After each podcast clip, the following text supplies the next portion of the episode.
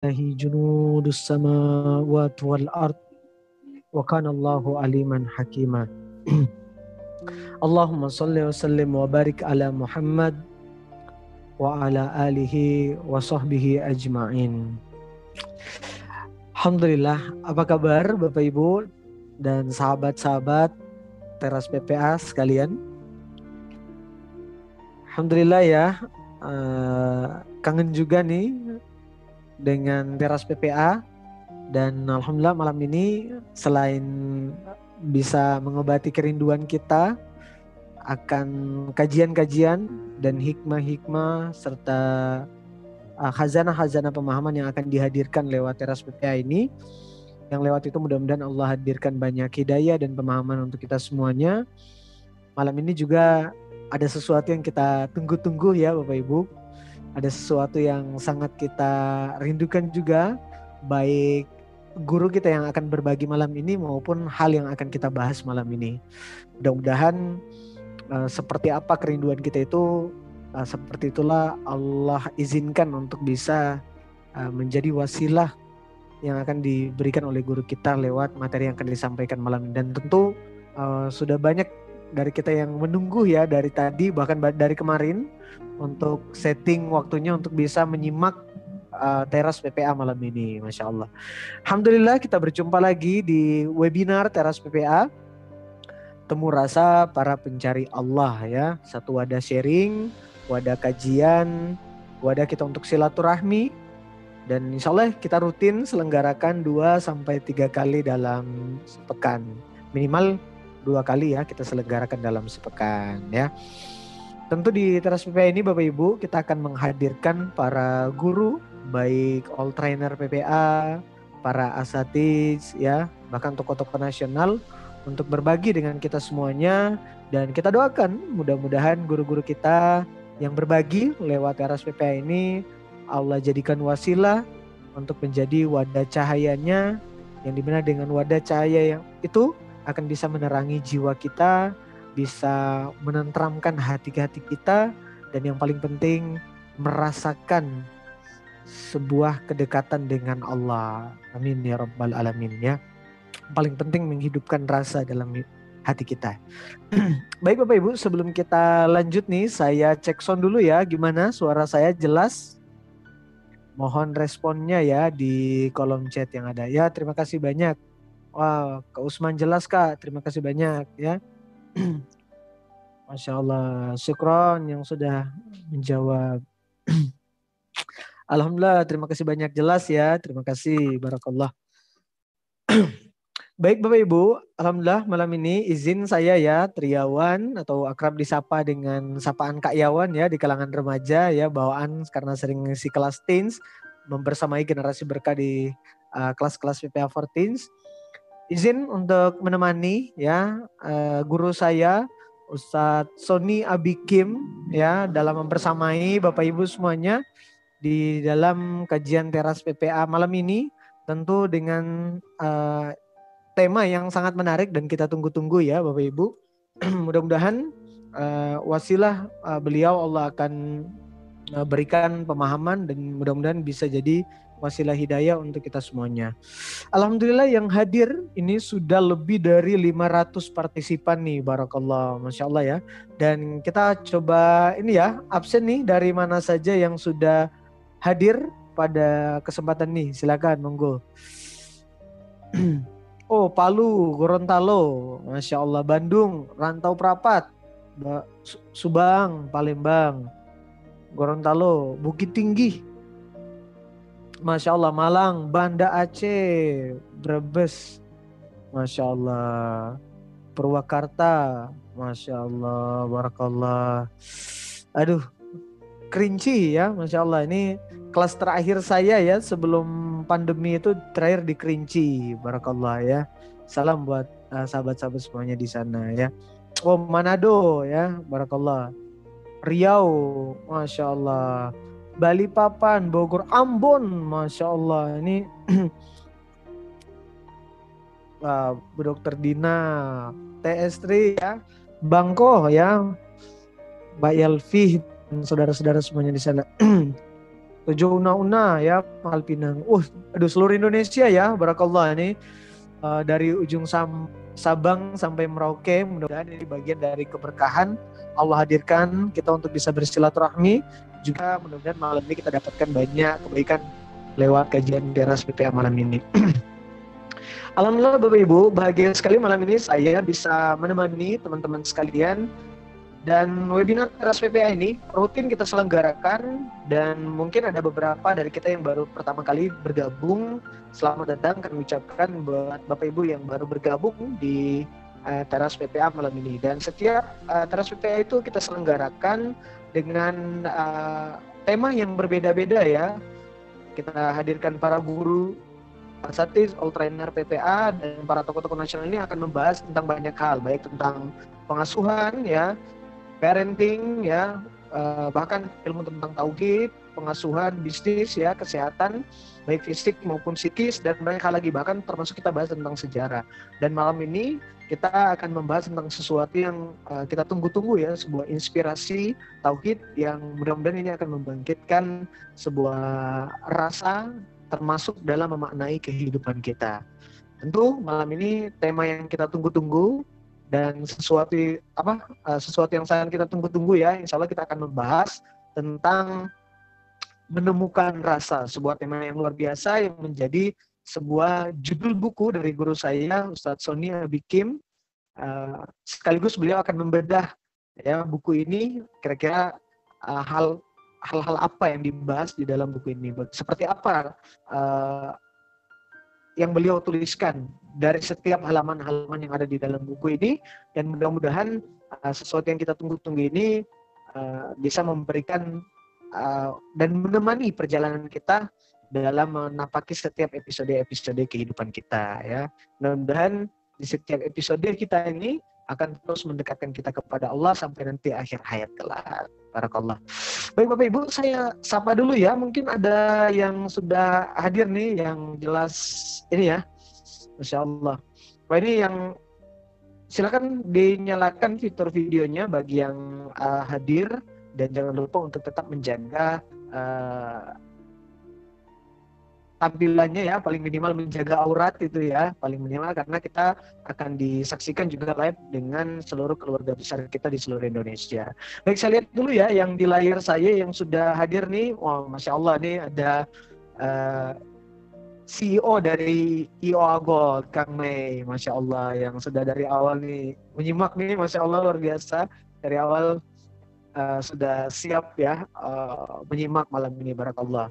Ya, ada Pak Wanto dari Gresik nih, Masya Allah, Barakallah. Teman-teman semuanya ya, ini siapa lagi nih yang uh, sudah uh, hadir ini banyak ya Bapak Ibu tidak bisa saya sapa satu persatu mudah-mudahan ini sudah hadir nih 600 lebih partisipan Masya Allah Barakallah ya aduh dan Bapak Ibu semuanya yang barusan bergabung jangan lupa yang mau menyimak kajian-kajian teras PPA sebelumnya monggo silahkan kita bisa disimak semua kajian teras PPA ini ini di selain ditayangkan juga di uh, Zoom ini juga ditayangkan live juga via uh, YouTube di akun YouTube PPA Institute, juga di, live juga di Facebook belajar tauhid bareng PPA ya. Jadi monggo disimak uh, di channel uh, kita yang ada gitu ya. Dan kajian-kajian teras PPA sebelumnya Bapak Ibu bisa disimak di channel uh, dan akun YouTube PPA Institute. Di sana full version ada rekamannya dari pertama sampai terakhir gitu ya. Jangan lupa like, comment dan subscribe gitu ya Bapak Ibu. Dan sekali lagi uh, buat Bapak Ibu yang insya Allah sudah hadir dan siap menyimak malam ini, jangan lupa untuk hadir sepenuh hati, sepenuh rasa ya sesuai dengan tema malam ini bagaimana kita menemukan rasa. Jangan lupa untuk menghadirkan rasa malam ini karena uh, tema yang akan kita bahas ini tema yang luar biasa ya Bapak Ibu bahkan sebelum kita mulai tadi itu udah salam saja itu udah luar biasa terasa ya Insya Allah uh, Allah anugerai guru kita untuk bisa Uh, berbagi dengan kita bagaimana uh, menghadirkan rasa termasuk menghadirkan rasa tenang, rasa bahagia, rasa uh, ridho dengan semua ketetapan Allah dalam kehidupan kita ya. Alhamdulillah Bapak Ibu ini sudah 600-an partisipan yang hadir dan perlu juga kami sampaikan di setiap kajian teras ini selain kita mendapatkan ilmu, hazanah pemahaman dari guru-guru kita yang hadir, kita juga akan bagi-bagi door prize ya Bapak Ibu. So, jangan lewatkan sedikit pun dari setiap kajian teras kita dan jangan lupa untuk menyiapkan catatannya, jangan lupa untuk menyimak dengan khusyuk dan mengambil uh, apa inspirasi-inspirasi ataupun poin-poin penting. Dan silakan Bapak Ibu untuk bisa di-share setiap uh, sesi kajian teras PPA ini. Karena kita akan berbagi banyak hadiah dan saya dapat info bahwa malam ini kita juga akan banyak mendapatkan hadiah insya Allah khusus uh, apa uh, kajian teras PPA malam ini jadi uh, jangan sampai terlewatkan ya Bapak Ibu barakallah ya. Dan webinar teras PPA ini dipersembahkan oleh PPA Institute, Yayasan Ampul Taman Indonesia, juga IOA Gold yang menjadi sponsor utama kita. Bismillah Bapak Ibu, uh, banyak nih yang nanya nih, Kak Yawan, Mas Yawan, gimana nih kita bisa dapatkan hadiahnya? Mudah Bapak Ibu ya, seperti yang saya sampaikan tadi, cukup Bapak Ibu nanti lihat poin apa saja yang paling mengena, paling menginspirasi di setiap sesi kajian teras PPA, termasuk dalam sesi kajian teras PPA malam ini yang terinfo uh, di saya tadi bahwa akan banyak door prize, akan banyak hadiah selain dari ilmu-ilmu yang akan disampaikan yang kita dapatkan. Jangan lupa ini akan banyak sekali kita dapatkan hadiah malam ini, baik uh, apa uh, hadiah utamanya adalah logam mulia ya, IOA Gold, emas 24 karat, juga nanti ada juga door prize berupa buku ya. Eh, menemukan rasa untuk yang beruntung. Caranya gimana? Mudah banget Bapak Ibu. Jadi uh, khusus kajian teras malam ini nanti uh, dicatat tuh poin apa yang paling mengena, paling menginspirasi, kemudian di share di medsos kita masing-masing nih, baik di Facebook maupun di Instagram, atau bahkan uh, dapat titipan nih dari guru kita, bahkan boleh nih Bapak Ibu uh, di luar dari apa yang uh, mungkin Bapak Ibu yang sudah pernah membaca ya, uh, buku dari karya guru-guru kita ya, uh, lebih khusus karya dari Ustaz Sony Abikim, buku-buku sebelumnya beliau, uh, buku Garansi Langit, Menjadi Hamba, ataupun buku Mencari Ikhlas dan buku kelima beliau yaitu Menemukan Rasa Malam ini, kira eh, kira-kira hal apa yang paling menginspirasi Bapak Ibu selama uh, membaca kemudian menemukan makna-makna kehidupan dalam setiap Bapak Ibu membaca dari buku-buku karya dari guru kita malam ini. Termasuk yang Bapak Ibu dapatkan di kajian teras PPA malam ini nanti di share di Facebook Anda nanti di share di medsos Anda di Instagram Anda. Jangan lupa Bapak Ibu uh, hashtag ya teras PPA jangan lupa hashtag IOAGO dan jangan lupa hashtag Uh, judul kajian kita, judul teras PPA malam ini yaitu menemukan rasa. Dan silakan di tag juga di Facebook maupun di Instagram yaitu uh, tag PP Institute dan juga Iwagot Official. Insya Allah uh, postingan yang paling bagus, semua yang paling bagus insya Allah akan kita pilih dan akan menjadi pemenang dan berhak atas door prize dan hadiah-hadiah yang insya Allah akan kita siapkan. Dan mungkin uh, nanti formatnya juga akan di-share oleh admin nanti di kolom chat yang ada untuk mempermudah Bapak Ibu uh, untuk mengikuti uh, challenge-nya ya gitu ya. Dan alhamdulillah Bapak Ibu ya tidak ini ini, ini sudah di chat sama admin ya di grup di kolom chatnya. Masya Allah Bapak Ibu alhamdulillah sudah tidak sabar ya kita untuk bersama dengan guru kita malam ini. Alhamdulillah uh, guru kita Ustadz Sony Abikim ini sudah bersama dengan kita Bapak Ibu karena saya tentu tidak sendiri dan kita sapa dulu ya Bapak Ibu guru kita malam ini uh, beliau Ustadz Sony ya. Assalamualaikum warahmatullahi wabarakatuh Ustazi. Waalaikumsalam warahmatullahi wabarakatuh. Masya Apa kabar Kak Yawan? Alhamdulillah sehat Tat. Antum gimana Tat? Alhamdulillah. Suara saya jelas Aduh. ya Kak Yawan ya? Alhamdulillah jelas Tat. Masya Allah siap. Ini lagi di rumah ya Tat ya? Lagi di rumah. ini lagi Masya. Allah. Jadi kondisi di Jakarta ini gimana Tat? Jakarta masih PSBB Kak Yawan. Masya Allah siap-siap. Kota Mobagu gimana Kota Mobagu? Kita juga masih PSBB ya, tapi ya udah gitu sih Tat ya. Walaupun PSBB juga uh, kondisi kita sudah mulai juga menyesuaikan lah karena uh, dari yeah. sisi yang lain kita ini udah aktif ya dengan kehidupan sebagaimana mestinya gitu. New normal ya. New normal ya benar Tat. Alhamdulillah Tat, monggo disapa dulu Tat yang sudah hadir ini hampir 700 partisipan. Ini khusus Zoom saja Tat, Masya Allah. Dan Masya ini juga Allah. di YouTube ini juga banyak yang sudah nyimak nih Tat, juga di uh, grup belajar tauhid bareng PPA di Facebook. Monggo disapa dulu Tat untuk Masya dari yang Allah. hadir. Baik, terima kasih Kak Yawan. Sahabat-sahabat, kawan-kawan, Bapak Ibu, Assalamualaikum warahmatullahi wabarakatuh. Apa kabar? Assalamualaikum Kangen, sudah lama nggak eh, tampil di teras nih. Eh, apa singgah sana saya direbut sama Kak Yawan beberapa sesi terakhir. Allah. Oke, boleh ya sapa dulu yuk dari mana aja nih tadi eh, ada hampir 700 orang di Zoom. Masya Allah. Salam bahagia malam hari ini. Saya senang banget ya. Malam hari ini bisa silaturahim dan mudah-mudahan Allah jadikan malam hari ini malam yang penuh berkah. Allah curahkan rahmat di majelis kita menjadi kebersamaan yang Allah ridhoi. Amin. Amin, Allah. amin ya robbal alamin. Masya Allah, sip. Benar ya Tat ya, mohon maaf lahir batin nih. Jadi Tat ini dari awal tadi Tat ini eh, dari awal nih udah banyak yang nyebut nama antum Tat saking kangennya, oh, Sat Sony gitu. dari awal nih Tat, Masya Allah. Mudah-mudahan ini selain mengobati kangen sesuai dengan kajian kita malam ini ya, tema teras kita malam ini, kita minta sedikit dong Tat, sedikit bocoran nih seperti biasa kasih sedikit kita Iya. kisi-kisi Tat. Uh, Iya. Apa sih yang akan kita bahas malam ini termasuk uh, dengan tema ya menemukan rasa Tat. Nih, Baik. Tat. Bismillah. Bismillah dan Kak Yawan saya baru sadar beberapa waktu terakhir dan ini betul-betul not by design, nggak disengaja. Allah. Ternyata eh, buku yang kelima ini, buku yang saya tulis kelima ini itu sama ya dengan seri webinar kita teras temu rasa menemukan rasa. Allah, masya Allah, benar. Aduh, Iya. ya Allah, benar. Intinya satu kalimat Kak Yawan bahwa rasa itu menentukan segalanya. Rasa Allah. itu menentukan kualitas hidup kita. Dan di buku ini, ini bukunya alhamdulillah teman-teman eh, Bapak Ibu, kawan-kawan sekalian, ini sudah ready ya. Ada sekitar 300-an halaman dan siap dikirim insya Allah. Saya membahas tentang lima fondasi Kak Yawan. Jadi rasa itu fondasi inti eh, sebenarnya untuk perubahan diri kita. Fondasi inti transformasi.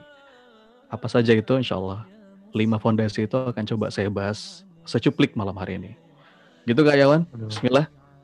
Aduh, masya Allah. Aduh, nggak pada nggak sabar nih dan Ustazi ini izin ya Tat, ini ada be- beberapa juga guru-guru kita yang juga menyimak nih Tat, All Trainer PPA banyak juga yang nyimak, masya Allah eh, tentang tema malam ini dan seperti yang guru kita sampaikan tadi, rasa itu segalanya. Aduh, udah begitu ini ya Bapak Ibu, kita begitu antusias dan kepengen untuk mendengar eh, ulasan dari guru kita Ustaz Sony Abikim tentang rasa yang segalanya itu yang seperti apa.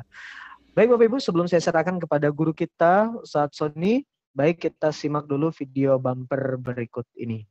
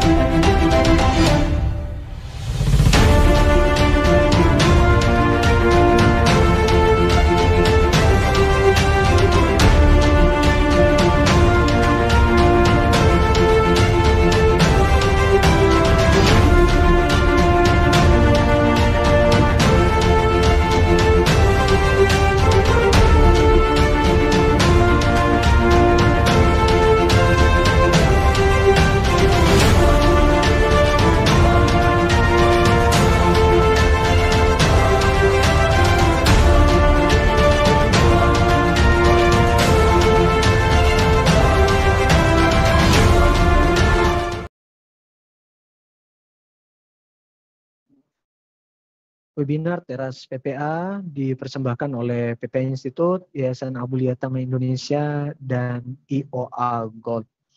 Bismillah Bapak Ibu dan teman-teman sekalian, yuk kita siapkan hati kita, kita berdoa kepada Allah, mudah-mudahan wasilah lisan guru kita Ustadz Sonia Bikim dan juga materi malam ini, mudah-mudahan Allah hujamkan kepada kita hikmah dan pemahaman Allah ridhoi untuk mencari hati kita dengan taufik dan hidayahnya.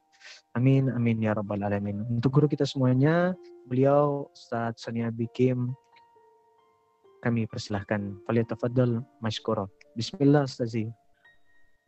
Baik. Terima kasih Kak Yawan. Bismillahirrahmanirrahim. Kita mulai Bapak Ibu, sahabat-sahabat sekalian. Alhamdulillahirabbil alamin. Alhamdulillah الذي خلقني فهو يهدين والذي هو يطعمني ويسقين وإذا مرضت فهو يشفين والذي يميتني ثم يحيين والذي أطمع أن يغفر لي خطيئتي يوم الدين. ربي حب لي حكمة وألحقني بالصالحين. واجعل لي لسان صدق في الآخرين. ربي اغفر وارحم وأنت خير الراحمين. اللهم أنت ربي اللهم أنت مقصدي ورضاك مطلوبي. سبحانك لا علم لنا إلا ما علمتنا إنك أنت العليم الحكيم. Alhamdulillah bahagia sekali Bapak Ibu, teman-teman, sahabat-sahabatku sekalian dari seluruh penjuru Nusantara, bahkan mungkin ada yang di luar negeri ya, di negeri tetangga. Bahagia sekali malam hari ini kita bisa bersilaturahim di momen peluncuran dengan izin Allah uh, buku kelima saya. Mudah-mudahan saya berdoa malam hari ini menjadi malam yang penuh hikmah, Allah catat sebagai kebaikan yang terus mengalir sampai hari akhir nanti. Baik, sebagaimana yang sudah tadi Kak Yawan sampaikan bahwa insya Allah malam hari ini kita akan coba bedah buku ya. Bedah buku kelima yang saya tulis, biiznillah dengan izin Allah yang saya beri tajuk Menemukan Rasa. Di situ ada subjudulnya itu Spiritual transformation, jadi transformasi spiritual. Nah ini uh, mudah-mudahan menjadi satu bahasan yang bisa ada manfaatnya, insya Allah ya. Baik, saya akan mulai teman-teman, bapak ibu sekalian, dengan satu kalimat ini bahwa kenapa sih kita harus terus bertransformasi dalam hidup? Karena sudah jelas, kita hidup nggak selamanya. Betul ya? Kita hidup sekali dan sebentar. Maka, waktu kita itu terlalu berharga kalau kita habiskan seadanya. Jadi memang sudah jadi sudah tugas kita untuk terus berbenah, terus memperbaiki diri sampai nanti kita pulang kepada Allah dalam keadaan yang paling baik. Gitu ya. Dan ada satu frame hidup yang kita semua harus terus diingatkan bahwa hidup ini adalah perjalanan dari Allah menuju Allah. Innalillah wa inna ilaihi rojiun.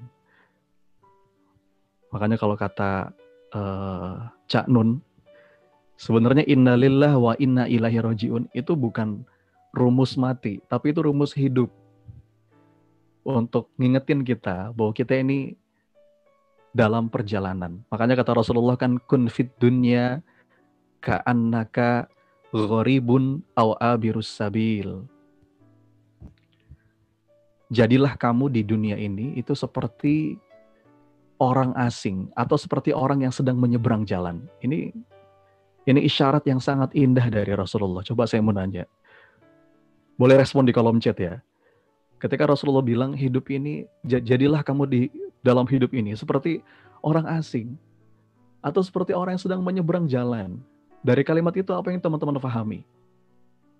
Life is a journey. Katanya life is a journey. Not a destination. Hidup itu adalah perjalanan. Apa ciri-ciri orang asing? Apa ciri-ciri orang yang sedang menyeberang jalan? Oke, dari Umu Zangki sebentar aja, hidup hanya sementara. Dari Budui, musafir, harus banyak nanya, masih belum sampai tujuan akhir, singgah sebentar, Masya Allah. Nah ini jangan terlena dengan kehidupan dunia. Dari Pak Januar Agung nih atau Mas Januar Agung kangen pulang, Masya Allah. Terima kasih responnya teman-teman. Iya, karena kalau kalau hidup adalah sebuah perjalanan, bahkan Rasulullah tadi bilang seperti menyeberang jalan. Itu isyarat agar jangan sampai kita terpesona dengan keindahan perjalanan. Jangan sampai kita terpesona dengan keindahan perjalanan yang membuat kita akhirnya lalai, terus melupakan tujuan. Jadi kalau kita sadar bahwa hidup ini hanya sebentar, hanya singgah sementara, bahkan kata Rasulullah seperti orang yang sedang menyeberang jalan, maka seindah-indahnya pemandangan dunia ini, biarlah itu jadi latar belakang aja. Nggak membuat kita terpesona karena ya ini cuma sekedar perjalanan. Ya. Dan uh, karunia Allah kita diberikan kesempatan untuk hidup, diberikan kesempatan untuk menghamba teman-teman sekalian karena di antara tujuan Allah menciptakan kita, menghadirkan kita dalam hidup ini jadi hamba. Illa liya'budun. Abdun. Kemudian untuk to lead others. Jadi pemimpin, jadi khalifah. Inni ja'ilun fil ardi khalifah. Kemudian untuk jadi rahmat. Blessing others, mengasihi sesama. Jadi ibadah, khalifah, rahmah. Nah di antara rahmah itu dakwah, ngajak orang kepada kebaikan itu jadi rahmah. Bahkan bukan hanya rahmatan linnas. Ya kan? Bukan hanya rahmatan linnas, bukan hanya rahmatan lil muslimin, tapi apa? Rahmatan lil alamin. Menjadi rahmat bagi semesta alam. Jadi jadi hamba, jadi leader, dan juga loving others, to serve others ini ini di antara tujuan perjalanan hidup kita, teman-teman sekalian. Saya memulai dari sini. Di antara tujuan perjalanan hidup itu jadi hambanya Allah, ya, jadi pemimpin, to lead others, pengelola bumi ini, dan to serve others, blessing others, loving others, jadi rahmah bagi semesta alam. Maka untuk untuk untuk jalanin peran ini teman-teman sekalian, kita pasti diberikan potensi sama Allah, kita diberikan kemampuan kita diberikan power. Power itu berupa apa? Power itu berupa fisik, berupa akal kita, termasuk perasaan kita. Kita diberikan kemampuan. Dan karunia Allah ini yang harus terus kita improve, yang harus terus kita uh, perbaiki. Kita harus berbenah terus, bertransformasi terus dari waktu ke waktu. Tugas kita continuous improvement kan gitu. Berusaha terus menjadi pribadi yang lebih baik setiap hari, lebih baik, lebih baik, lebih baik sampai ujungnya nanti kita berharap kita pulang dalam keadaan yang paling baik. Dalam keadaan yang paling baik. So itulah perjalanan hidup kita. Life is a journey from Allah to Allah. Kita sering dengar kalimat itu kan. Hidup adalah perjalanan dari Allah menuju Allah. Dan tentu kita berharap kita kembali kepada Allah nanti dalam keadaan yang paling baik. Nah masalahnya teman-teman sekalian, Bapak Ibu, sahabat-sahabatku yang baik. Terkadang dalam perjalanan itu kita kehilangan rasa. Kehilangan rasa. Jadi Allah kepengen kita menjalankan satu peran tertentu dalam hidup. Nah peran itu bukan sekedar dijalankan tapi betul-betul juga dirasakan. Makanya kemarin saya nulis di Facebook, saya bilang ada satu uh, penyakit ya yang ini nggak kalah bahaya. Nama penyakitnya putus rasa. Ini sama bahayanya dengan putus asa, kehilangan rasa dalam perjalanan. Kemarin uh, kalau teman-teman nyimak kajiannya Ustadz Zulfikarullah di teras juga ketika beliau membahas tentang uh, life journey, banyak di antara manusia modern di zaman sekarang itu terjangkiti satu sindrom ya, satu fenomena yang disebut dengan uh, apa manic society. Manic society atau busy generation. Apa itu Mas? Manic society itu satu fenomena masyarakat zaman sekarang itu serba terburu-buru. Serba pengen instan, serba pengen cepat, nggak menikmati prosesnya, obsesif. Ya. Apa-apa pengen buru-buru, impulsif. Uh, dan nah ini ini ini manic society. Kalau dalam bahasa saya putus rasa, kehilangan rasa dalam perjalanan itu di situ ada ada saya kasih tambahan lost connection. Jadi nggak nyambung. Kalau bahasa Mas Randy, kabel putus. Saya masih ingat tuh kajiannya Mas Randy itu kabel putus, iya. Gak nyambung, gak connect ke Allah. Kalau dalam beberapa riset teman-teman sekalian, uh, ada beberapa penyebab yang membuat seseorang itu hidupnya terasa hampa. Coba tulis di kolom chat. Menurut teman-teman, apa kira-kira yang menyebabkan seseorang tuh hidupnya kok kering, hampa gitu ya, nggak kerasa. Iya kerja sekedar kerja, uh, belajar sekedar belajar, bahkan ya ikut-ikutan. Oke, terima kasih responnya nih. Nggak punya tujuan, kurang bersyukur, jauh dari Allah, karena dosa, karena nggak sholat. Makasih teman-teman responnya. Masya Allah. Sibuk dengan dunia, kurang ilmu. Terima kasih. Kalau uh, based on uh, penelitian ya, based on research, itu setidaknya ada tiga hal yang bikin orang itu hidupnya kok hampa ya, putus rasa. Yang pertama, bisa jadi karena memang pekerjaannya dia itu nggak ngasih dia makna. Jadi disconnecting from purposeful work. Jadi dia lost connection dari meaningful work. Pekerjaannya tuh nggak nggak ngasih dia meaning. Pekerjaannya tuh nggak ada purpose-nya. Sekedar sekedar cari duit aja. Itu kalau keterusan kayak gitu lama-lama ya rasanya hilang. Nggak ada giroh gitu ya, nggak ada semangat. Itu yang pertama. Yang kedua, menurut penelitian, orang itu jadi hampa, bahkan sampai depresi. Itu karena disconnecting from people. Jadi dia nggak punya hubungan intim sama sahabat, dia nggak punya teman dekat, dia nggak punya tempat berbagi cerita. Makanya penting komunitas, penting berjamaah. Karena kita nggak bisa sendirian. Kita perlu bareng-bareng. Orang-orang yang uh, sendirian, kesepian, akhirnya ya itu hampa ya, karena nggak ada nggak ada tempat untuk berbagi cerita karena kita butuh saudara, kita butuh sahabat. Itu yang kedua. Yang pertama tadi disconnecting from purposeful work, yang kedua disconnecting from people atau yang ketiga kata para ahli, orang itu jadi hampa karena karena putus asa, karena uh, disconnecting from hope. Jadi dia nggak punya lagi tujuan, dia nggak punya lagi cita-cita, dia nggak punya lagi keinginan. Allah hidup segan mati juga nggak mau.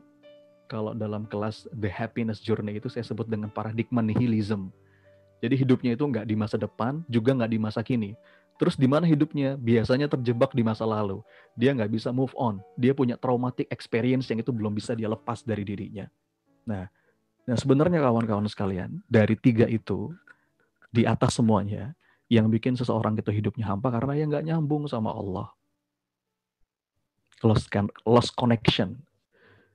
Ya. Nggak nyambung sama Allah. Karena hati kita itu ada yang punya. Dan di hati kita itu ada lubang yang tidak bisa diisi kecuali diisi sama yang punyanya. Untuk sekalian. Maka bagi saya putus rasa ini bahaya. Putus rasa ini bahaya. Ya. Dan Rasulullah sudah mengisyaratkan Ketika seseorang itu kehilangan rasa dalam hidup, dia itu akan terjebak dalam belenggu kehidupan. Yang ini bahkan Rasulullah ngajarin kita untuk berlindung sama Allah dari belenggu hidup ini. Ada delapan belenggu yang saya yakin teman-teman harusnya sudah hafal doa ini ya. Ini doa yang biasa dibaca setiap pagi dan setiap petang. Ada juga dalam zikir al-maksurat, zikir pagi petang. Di sini Rasul mengisyaratkan ada delapan hal yang yuk kita minta perlindungan dari Allah. Biasanya uh, ya tadi orang masuk ke sini ketika putus kabelnya. Apa aja itu dalam doa ini Rasulullah uh, mengajarkan kita untuk meminta Allahumma inni a'udzubika minal hammi wal hazan. Belenggu yang pertama dan yang kedua itu adalah alhammi, alhammu wal hazan. Apa itu? Hammi, hammu itu kegalauan akan hari esok. Jadi menggalaukan besok. Kalau hazan itu mensedihkan kemarin.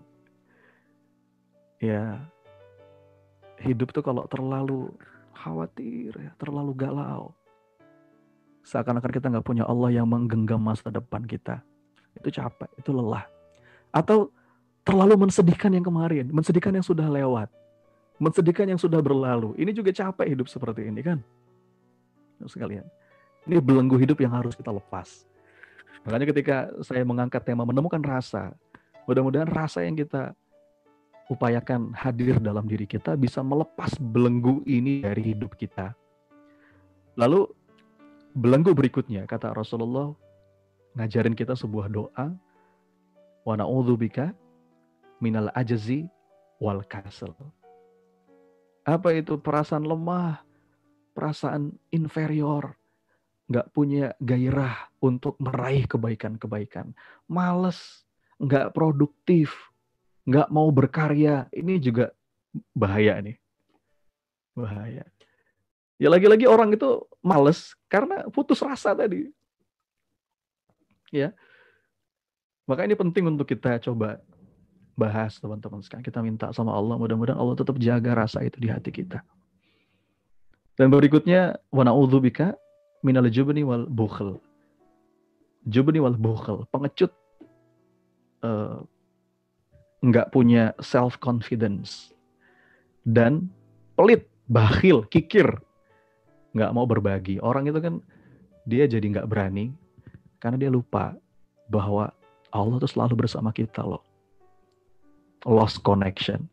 Orang itu jadi pelit, orang itu jadi bakhil karena dia lupa betapa Allah menjanjikan membuka rezeki kalau kita mau berbagi kan gitu. Allah Maha Pemurah. Allah Maha pemberi rezeki. Jadinya bukhel. Belenggu hidup. Lagi-lagi penyebabnya lost connection, putus rasa. Dan yang terakhir, mana udzubika min ghalabatid dain wa rijal Termasuk kita berlindung kepada Allah dari jeratan hutang dan kesewenang-wenangan manusia.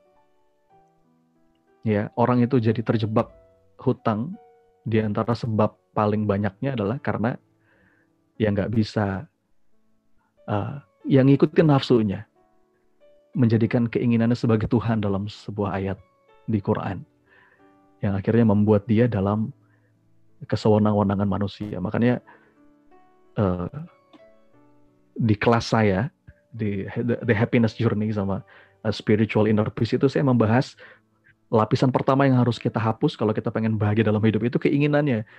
Keinginan yang tidak pada tempat. Karena sering kali penderitaan hidup itu berasal dari keinginan yang tidak pada tempatnya. Ya sekalian so ini ini uh, saya tulis di bab-bab awal teman-teman sekalian di buku menemukan rasa ini bahwa perjalanan transformasi diri yang saya maksud adalah kita bebaskan diri kita dari kedelapan belenggu ini. Sampai betul-betul bulat, mantep, ajak, ya nyambung sama Allah. Dengan bahasa yang sederhana. Jadi seperti biasa kawan-kawan, Bapak Ibu, buku yang saya tulis selalu sederhana, nggak pernah uh, bukan bahasan-bahasan yang terlalu berat ya karena ilmu saya juga nggak sampai kalau bahas yang berat-berat. Hal-hal yang sederhana sehari-hari yang mudah-mudahan bisa ya ada manfaatnya. Baik. Nah, jadi apa sebenarnya sih Mas yang bikin orang tuh akhirnya putus rasa tadi? Bahkan sampai terbelenggu hidupnya dengan delapan belenggu tadi. Sebenarnya jawabannya salah tujuan tadi beberapa sudah ada yang sudah ada yang jawab di kolom chat ya. Tujuannya salah, sandarannya salah, tempat berharapnya salah, yang ngedrive hidupnya itu salah, dorongannya salah, motivasinya salah.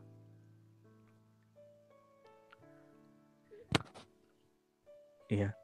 Masih mentok pada dorongan material atau mungkin dorongan sosial, belum sampai dorongan spiritual.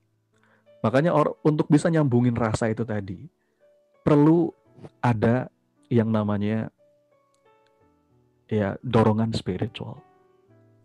Tujuan, sandaran, harapan yang sifatnya spiritual. Jadi spirit saya saya sih mengartikan spiritual itu apa? Spirituality atau spiritualitas itu adalah rasa dalam perjalanan rasa dalam perjalanan. Makanya kalau dalam bahasa Arab, spiritual itu apa? Ada yang tahu nggak? Teman-teman, apa sih spiritual? Apa yang teman-teman pahami tentang spirituality? Karena kalau kita kalau terjemahan secara umum, biasanya kalau kita buka Google ya, spiritual itu diartikan sebagai meaning ya, sebagai morality, sebagai apa lagi? Uh, ya makna itu itu pengertian universal secara umum Nah, betul nih Pak Irman Nurzaman. Jadi kalau dalam bahasa Arab ternyata spiritual itu adalah arruhiyah. Arruhiyah. Arruhiyah itu apa sih? Arruhiyah itu adalah sesuatu yang satu hal yang bikin sesuatu itu jadi hidup. Makanya ruh. Kadang-kadang kita ibadah, kita sih sholat sih, tapi sholatnya nggak bener-bener hidup, gitu kan? kita ngaji sih, tapi ngajinya itu nggak benar-benar hidup. Masya Allah ini ada Ustadz Mukhtar. Maknawiyah, ruhiyah. Kita kerja sih, ya. Kita jualan sih. Ya teman-teman di sini banyak AOG juga nih. Ada komandannya nih Kang Mai. Kita jualan emas, bisnis, tapi kadang-kadang jualannya kita tuh nggak benar-benar hidup. Nggak ada ruhnya. Itu kehilangan spirituality. Makanya ada perbedaan antara religiusitas dengan spiritualitas ya nggak sebatas ritual.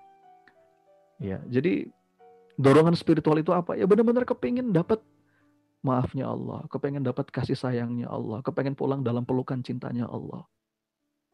Itu spirituality, rasa dalam perjalanan.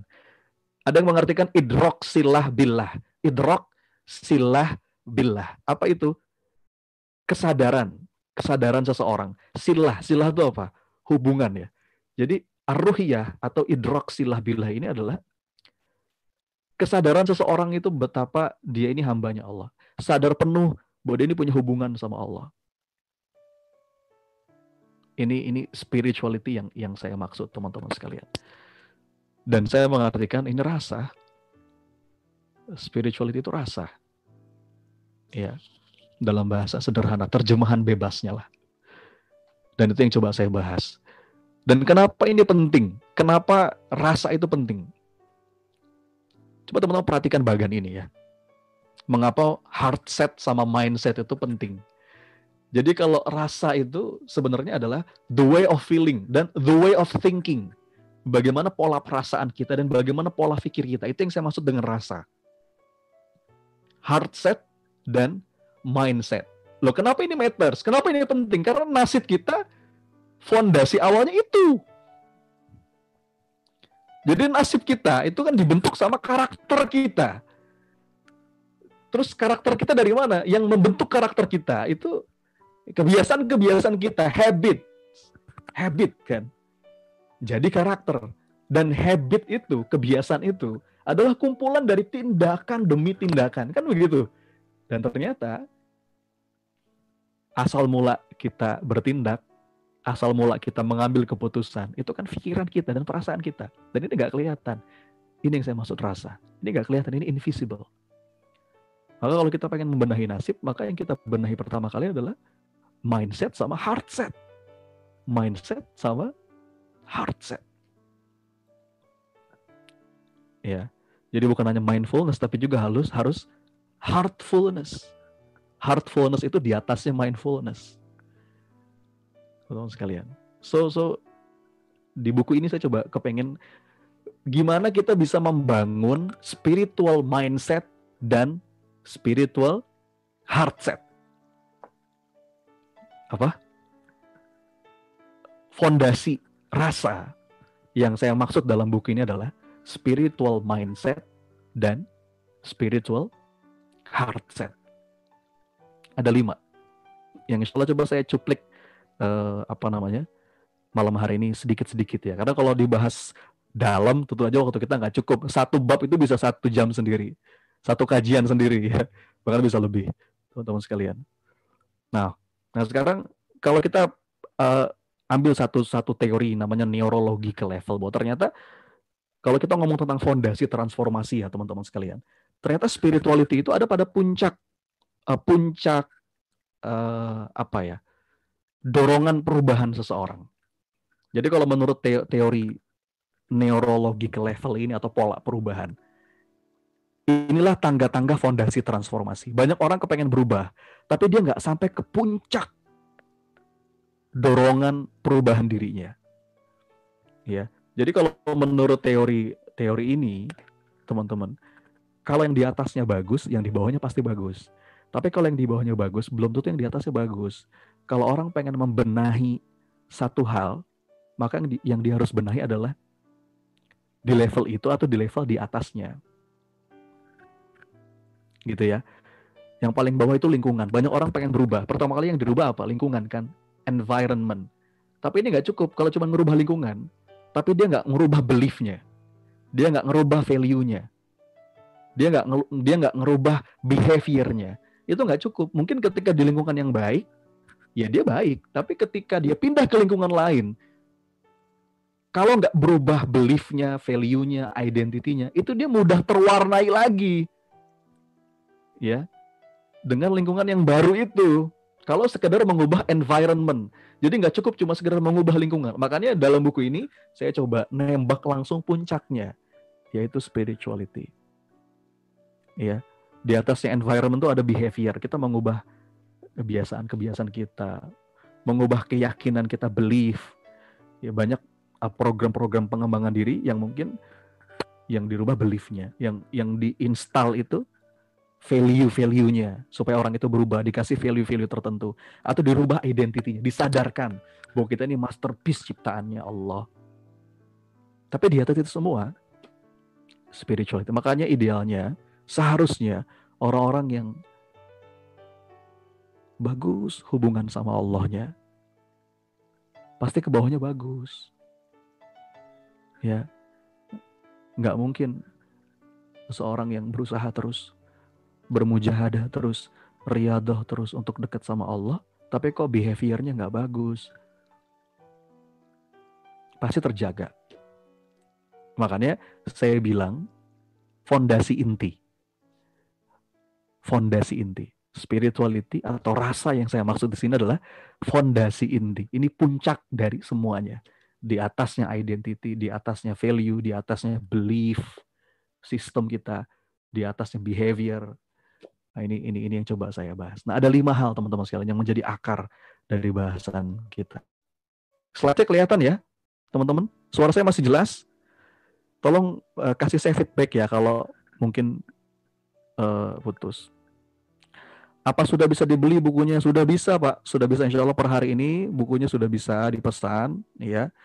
Dan nanti linknya bisa di-share di akhir acara. Atau Anda boleh lihat eh, apa Facebook saya sudah saya share juga link pemesanannya. Atau bisa didapetin di eh, distributor, agen-agen buku PPA, eh, reseller-reseller buku PPA di kota terdekat Anda. Insya Allah kita ada 140 kota PPA Learning Center yang itu uh, siap insya Allah ya menyediakan buku ini dan juga buku-buku dari guru-guru yang lain para trainers PPA. So teman-teman sekalian sampai sini bisa bisa ditangkap ya teman-teman ya. Bisa dikirim ke Singapura. Wah ini ada Pak Betrizon ya. Insya Allah bisa Pak Singapura. Uh, siap dikirim. Jadi spirituality itu fondasi inti. Ada lima teman-teman sekalian. Ini saya. Nah jadi uh, Bapak Ibu, kawan-kawan sekalian, Ini buku ini saya tulis agak beda dari buku-buku saya yang sebelumnya. Ini sedikit tulisannya, tapi kaya dengan ilustrasi dan gambar. Karena kalau ngomongin rasa itu nggak cukup dengan kata ya. Terkadang kita kehabisan kata untuk menjelaskan apa itu rasa. Tapi dalam beberapa kasus, kadang-kadang nggak butuh kata juga untuk ngejelasin rasa. Makanya ya saya coba memadukan dalam buku ini kata, gambar, dan suara. Ini kayak ilustrasi dan juga nanti ada audio notes, ada audiobooknya, lima audiobook, masing-masing bab. Saya sertakan audiobooknya yang bisa Anda dengerin sambil baca buku ini insya Allah. Ya teman-teman sekalian. Baik, nah di sini teman-teman kelihatan tulisannya ya. Nah, silakan nih kalau ada teman-teman cabang yang uh, distributor bisa meninggalkan jejak di kolom chat nih ada Bu Desmita cabang Bekasi. ada lima fondasi inti akar ya yang kepengen saya coba hantarkan lewat buku ini. Ada lima. Apa aja? Kebaca teman-teman di slide. Yang pertama dari kiri ya. Yang pertama adalah spiritual inner peace. Dan sebenarnya kelima lima bahasan ini sudah saya bahas juga di beberapa kajian webinar, di beberapa kelas training. Ini coba saya bukukan supaya uh, jadi legacy insya Allah. Yang pertama spiritual inner peace. Fondasi yang pertama itu kedamaian batin. Tapi kata depannya spiritual. Maksudnya kedamaian batin yang betul-betul nyambung ke Allah gitu loh. Bukan damai sekedar damai. Nah, yang kedua, fondasi yang kedua, uh, spiritual abundance mindset. Apa itu nanti kita bahas. Mungkin istilahnya masih rada-rada aneh ya bagi yang baru pertama kali uh, nyimak. Tapi insya Allah nanti coba saya jelaskan. Yang ketiga spiritual purpose. Yang keempat spiritual success mentality. Dan yang kelima spiritual legacy commitment. Ini lima fondasi itu yang coba saya bahas. Yang saya batasi ya, coba yang saya batasi mungkin lima aja. Mudah-mudahan kalau emang bisa kita uh, perdalam lagi mudah-mudahan di buku-buku berikutnya insya Allah. Dan sebenarnya ini ada kaitannya juga dengan buku-buku saya sebelumnya. Walaupun bukan berseri ya. Walaupun bukan berseri tapi Loh, slide belum muncul. Slide kelihatan teman-teman? Ini ada yang bilang slide belum muncul. Saya nunggu feedback dulu. Oh, kelihatan ya. Mungkin digeser-geser, Bu, yang slide-nya nggak muncul. Ya. Oke yang belum muncul slide-nya digeser-geser tuh di layar handphonenya. Ada kok slide-nya ya nih teman-teman respon di kolom chat. Baik teman-teman sekalian Bismillah. Ini satu bahasan, udah jam segini, satu bahasan itu bisa jadi satu kajian sendiri ya. Tapi saya coba akan saya kasih cuplik-cuplik aja malam hari ini ya. Eh, secuplik-secuplik aja uh, apa namanya dari masing-masing bab karena waktu kita nggak cukup. Mudah-mudahan bisa dapet taste-nya dapat feel-nya ya, bukan taste tapi feel. Baik, lanjut. Yang pertama, fondasi yang pertama adalah spiritual inner peace. Saya kalau bahas ini, Bu, seharian sendirian, ada kelasnya dan oh iya, eh, kabar baiknya tadi ada yang nanya, "Mas, bonusnya apa kalau beli beli buku di masa launching ini?" Saya tanggal 24 25 Oktober itu ada kelas online The Happiness Journey sama Spiritual Inner Peace. Nah itu kelas itu uh, seharian jadi dua hari full, insya Allah, dan itu gratis buat teman-teman yang mesen buku di masa launching. Ini hadiah dari PPA Bookstore ya. Kalau ngebahas spiritual inner peace itu seharian sendiri. Karena ini ini ini menjadi uh, apa ya? Ya inner peace itu power. Inner peace is power. Ini fondasi inti yang pertama. Jadi kedamaian batin, teman-teman sekalian, ini modal yang sangat penting untuk transformasi diri kita perubahan diri kita. Dan ini terbukti secara ilmiah. Para pakar itu ngomong, ternyata orang-orang yang mampu menjalani hidupnya dengan tenang, dengan damai, itu jauh lebih produktif. lebih kreatif. Lebih apa lagi? Lebih berkualitas karyanya. Punya etos kerja yang lebih bagus, lebih tinggi. Dibandingkan mereka-mereka yang hidupnya itu stressful, depresi, obsesif, nggak tenang, gemuruh, masih menggebu-gebu nafsunya. Itu lebih keren kualitas hidup mereka-mereka yang damai hatinya. Maka bab pertama, eh, fondasi inti yang pertama yang saya tulis di buku ini adalah tentang spiritual inner peace. Ya, spiritual inner peace. Dan saya langsung langsung sampai pada kesimpulannya aja deh. Ini kesimpulannya teman-teman sekalian. Apa itu? Kedamaian hati itu sebenarnya cuma makmum. Saya ulang. Kedamaian hati hanyalah makmum. Makmum dari siapa? Makmum dari keimanan kita dan penghambaan kita. Jadi ini by product, side effect, efek samping yang otomatis. Ya, kalau bahasa di sini saya tulis ini makmum aja. Makmum aja. Unintended side effect kalau bahasa kerennya. Ya. Un, apa unintended side effect. Jadi efek samping yang memang nggak disengaja. Ini otomatis. Inner peace, kedamaian hati itu otomatis hasil dari keimanan kita, penghambaan kita kepada Allah. Ya teman-teman bayangin, orang-orang yang sudah mantep, orang-orang yang punya fondasi hati itu yakin betapa Allah maha sayang, betapa Allah maha baik, betapa Allah nggak mungkin zolim sama hambanya.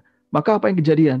Mereka akan selalu bisa menerima setiap kejadian yang Allah tetapkan. Dengan hati yang nggak kecewa, dengan hati yang puas. Hati yang selalu bisa merasakan betapa Allah itu maha sayang. Bahkan ketika keinginan dia nggak terwujud, bahkan ketika apa yang dia inginkan tuh nggak nggak nggak kejadian, hatinya nggak kecewa. Kan ini makmum, ini makmum dari keimanan seseorang, ini makmum dari penghambaan seseorang. Orang-orang yang sudah mantep, yakin betapa Allah maha baik, Allah maha sayang. Ini rasanya fondasi inti dari semuanya. Ya. Dia selalu bisa melihat segala kejadian itu dengan kacamata kacamata yang indah gitu loh. Karena gini teman-teman sekalian, kita itu mungkin nggak bisa mengubah kenyataan. Kita mungkin nggak bisa mengubah kenyataan. Tapi kita selalu bisa mengubah cara kita dalam memandang kenyataan. Saya ulang ya. Kita nggak bisa mengubah kenyataan mungkin. Tapi kita selalu bisa mengubah cara kita dalam memandang kenyataan. Dan orang-orang yang beriman selalu bisa menemukan keindahan dalam setiap kejadian meskipun nggak diharapkan. Karena boleh jadi itu baik menurut Allah. Walaupun nggak baik menurut kita, kita nggak pernah tahu Ya. Masya Allah.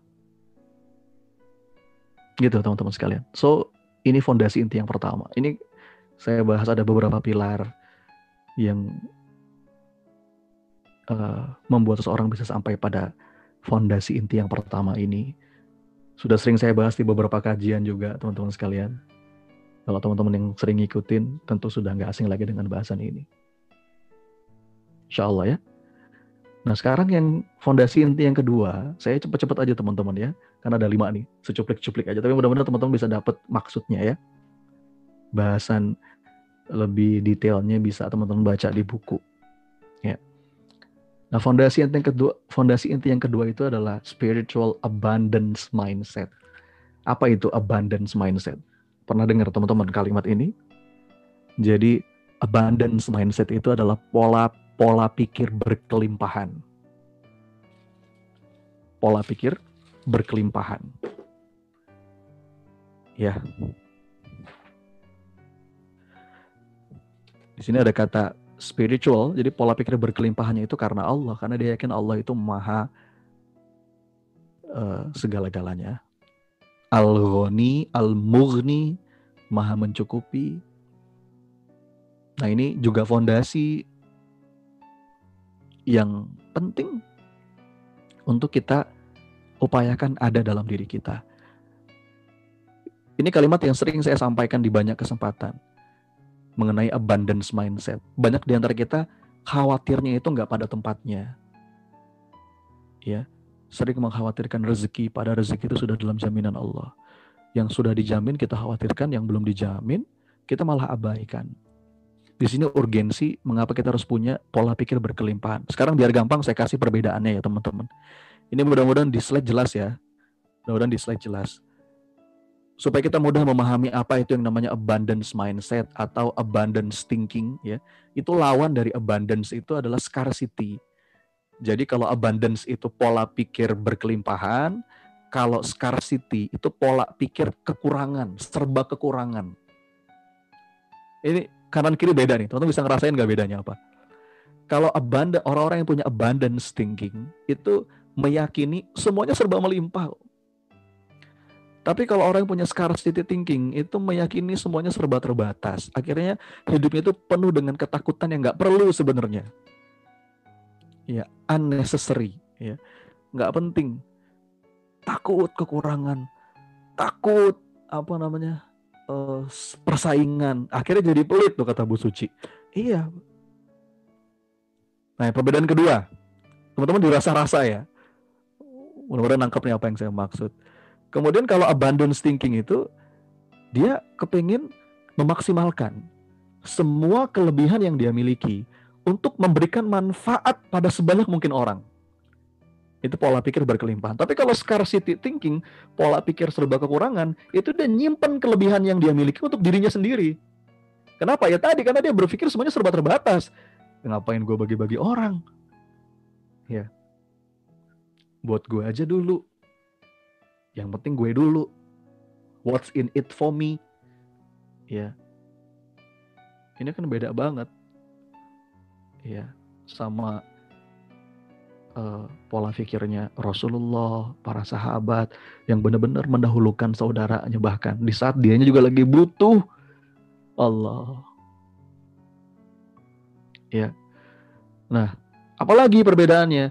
Kalau abundance thinking, dia punya prinsip untuk menang dalam hidup ini kita harus berkolaborasi, harus sinergi. Tapi kalau orang yang punya pola pikir scarcity, itu untuk menang kita harus berkompetisi, harus mengalahkan orang lain. Padahal kan nggak seperti itu dalam hidup ini kebanyakan. Justru kalau kita pengen menang, menangkan orang lain. Kalau kita pengen bahagia, bahagiakan orang lain. Kalau kita pengen apa namanya uh, kaya kayakan orang lain. Kalau kita pengen mudah hidupnya, mudahkan hidup orang lain. Kan gitu ya? Ini Nah, akhirnya kalau orang-orang yang punya pola pikir abundance itu sama orang tuh sikapnya baik. Tapi kalau orang-orang yang punya scarcity thinking curiga terus sama orang ini mau ngapain nih? Jangan-jangan mau ngambil apa namanya posisi saya. Jangan-jangan oh ini saingan ini. Santai aja, Bos. Kan gitu ya ya teman sekalian. Lalu orang-orang yang punya abundance thinking itu dia kalau punya pengetahuan, kalau dia punya knowledge, dia punya sesuatu, dia pengen bagi sama orang, bagi, bagi, bagi, sharing, sharing, sharing, sharing. Tapi kalau orang yang punya scarcity mindset itu diumpetin, dia nggak mau bagi sama orang. Dia punya ilmu, kalau ada orang yang mau belajar, diumpetin, kayak gitu. Masya Allah. Gitu ya. Ya, apa nih Mbak Ainun? Masya Allah. Surat Al-Kautsar ya. Barakallah Mbak Ainun. Sehat-sehat terus. Kemudian abundance thinking itu apalagi cirinya? Nonton sekalian, sifatnya selalu menawarkan bantuan. Ya karena dia berkelimpahan pola pikirnya, mindset itu abundance. Kalau yang scarcity enggan dia nawarin bantuan. Ah nanti malah apa namanya beresiko ya. Abundance thinking selalu percaya keadaan akan selalu lebih baik. Tapi kalau orang yang punya scarcity mindset itu percayaannya keyakinannya keadaan akan selalu sulit sulit sulit. Abundance selalu bertumbuh terus bertumbuh tugas kita growing growing growth mindset. Tapi kalau scarcity thinking itu fix mindset. Jadi uh, takut digantikan sama orang gitu ya. Kalau orang-orang abundance itu malah kaderisasi, dia nyiapkan penggantinya. Kalau orang yang punya scarcity, dia nggak mau digantiin. Oh, saya nggak tergantikan. Wah, bahaya ini. Intinya adalah egois lah kalau scarcity ya. Tapi kalau abundance itu mementingkan orang lain. Nah, ini abundance, ini abundance thinking. Tapi kalau spiritual abundance, semua rasa itu bisa ada karena disambunginnya ke Allah. Allah yang bilang kok, nahnu narzukukum wa iyahum. Kata Allah, eh, aku yang ngasih rezeki kepada kamu, kepada mereka. Keberadaan satu orang nggak mungkin mengurangi rezeki yang lain. Itu loh. Jadi mantap, basicnya itu iman. Jadi orang punya abundance itu karena iman. Rasulullah juga bilang, barang siapa yang memudahkan kesulitan orang lain, maka Allah akan memudahkan urusannya. Barang siapa yang nolong orang lain, maka dia akan ditolong sama Allah. Itu abundant, spiritual abundance. Nah, sekalian. Nah, kalau kata Imam Hasan Al-Basri, nah ini kalimat spiritual abundance banget nih. Apa kata Imam Hasan Al-Basri? Aku tahu rezeki itu nggak akan diambil sama orang. Makanya aku tenang. Aku tahu rezekiku tidak akan diambil orang lain. Karena itu, hatiku selalu tenang. Dan aku juga tahu amalku nggak akan dikerjakan orang lain. Karena itu, aku sibuk beramal. Mudah-mudahan ini mewakili ya dari apa yang saya maksud tentang uh, spiritual abundance. Kira-kira gitu secupliknya teman-teman sekalian. Nah, waktu saya ting waktu saya nggak lama lagi nih. Lengkapnya teman-teman bisa baca di buku ya. Dan di beberapa kajian juga saya pernah bahas ini juga yang lebih panjang. Insya Allah. Ya. Nah, sekarang yang ketiga, masih ingat yang pertama tadi apa teman-teman? Spiritual inner peace. Ini fondasi inti yang pertama. Yang kedua, spiritual abundance. Dan yang ketiga, spiritual purpose. Purpose itu apa? Purpose itu maksud hidup. Purpose itu apa? Maksud hidup. Ya. Nah, ini juga penting. Ini jadi ini juga fondasi bukan cuman ketenangan, bukan cuman uh, pola pikir berkelimpahan, kita juga harus pastikan maksud hidup kita itu benar. Jangan sampai salah purpose. Kenapa kok purpose itu penting? Teman-teman sekalian, ada 5D. Ada apa? 5D. Kenapa purpose itu penting? D yang pertama, direction. Purpose ini akan memberikan kita arah ya teman sekalian ngasih kita arah orang-orang yang purpose-nya belum jelas biasanya ya nggak jelas juga arah hidupnya direction yang D yang kedua itu desire purpose inilah yang jadi drive kita yang bikin kita punya energi yang bikin kita tetap semangat yang bikin kita terdorong untuk melakukan kebaikan-kebaikan. Jadi desire, kiroh, ya. D yang ketiga, purpose ini akan memudahkan kita untuk mengambil keputusan. Jadi kita tahu mana yang penting, mana yang nggak penting. Orang-orang yang bingung gitu, ya, itu ketika ya dia nggak punya purpose. Jadi dia nggak punya uh, apa namanya clear cut uh, mana yang penting mana yang nggak penting. Kalau orang udah tahu ini maksud hidup saya, dia punya dia mudah ngambil keputusan. Oh saya ambil ini. Nggak, yang ini nggak penting. Ngapain saya habiskan waktu di sini? Ngapain saya buang-buang uang? Ngapain saya nyicil-nyicil barang yang nggak penting? Ya kan?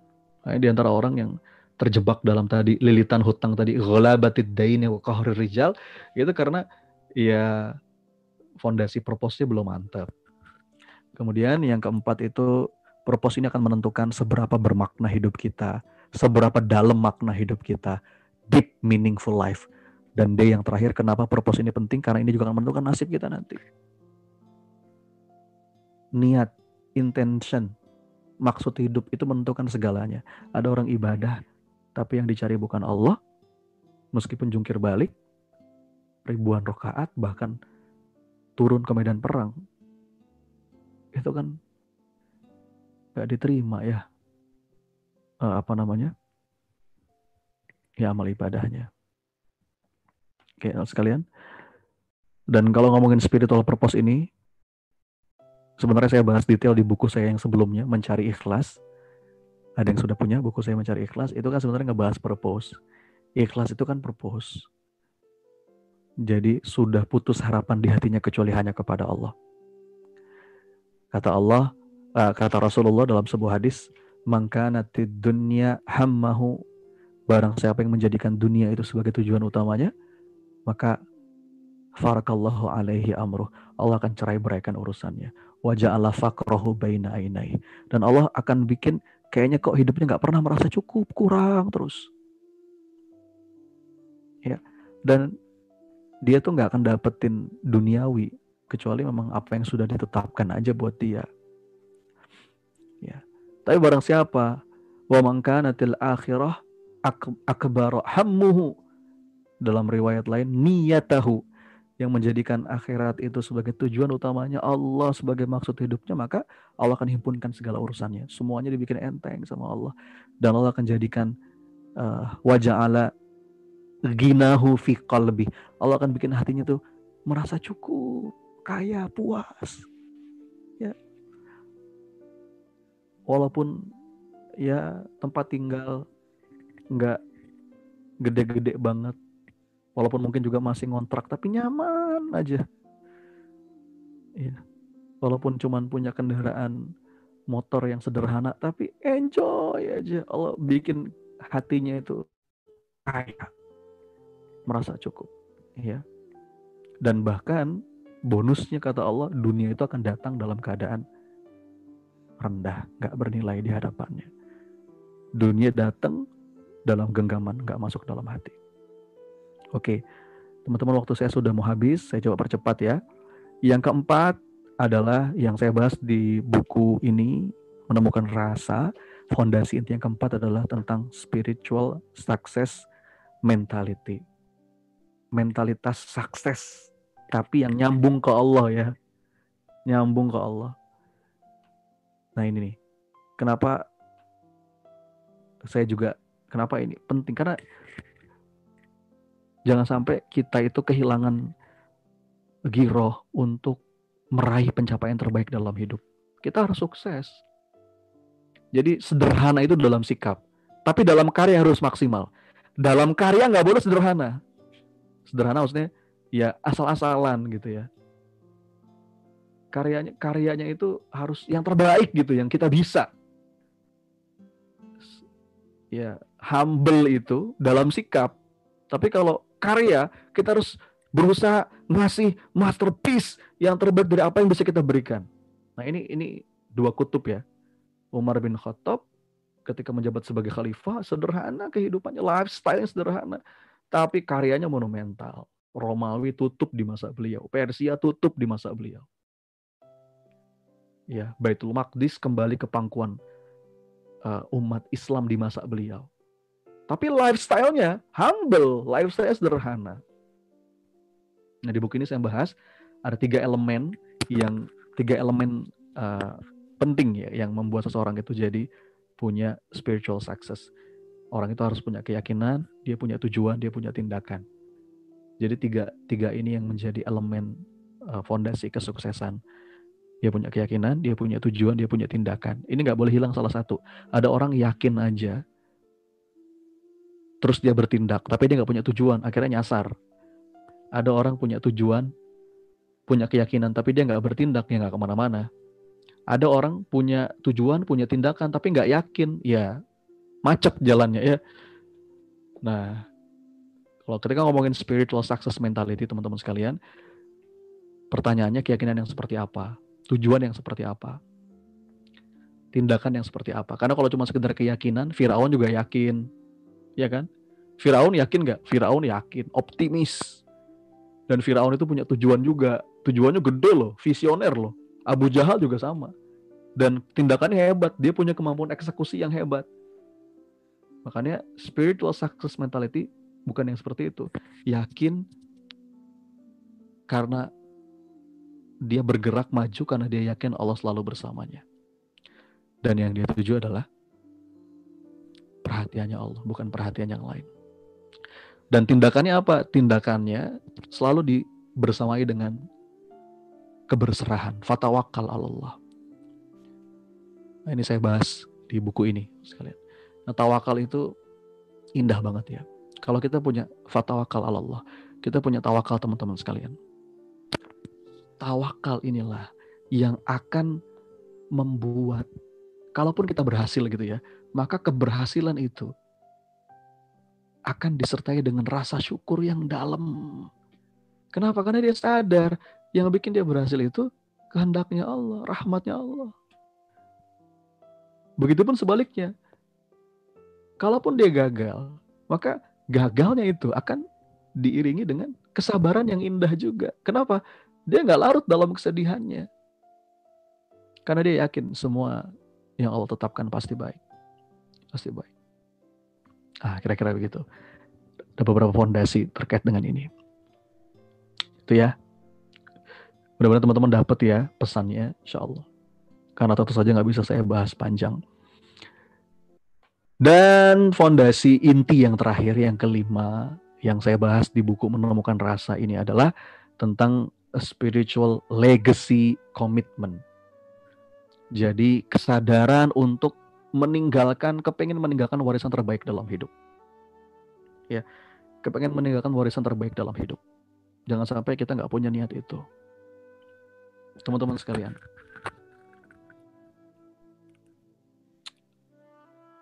boleh nggak kita pejamkan mata sebentar? Boleh ya? Kalau ngomongin legacy ya. Coba teman-teman pejamkan mata sebentar.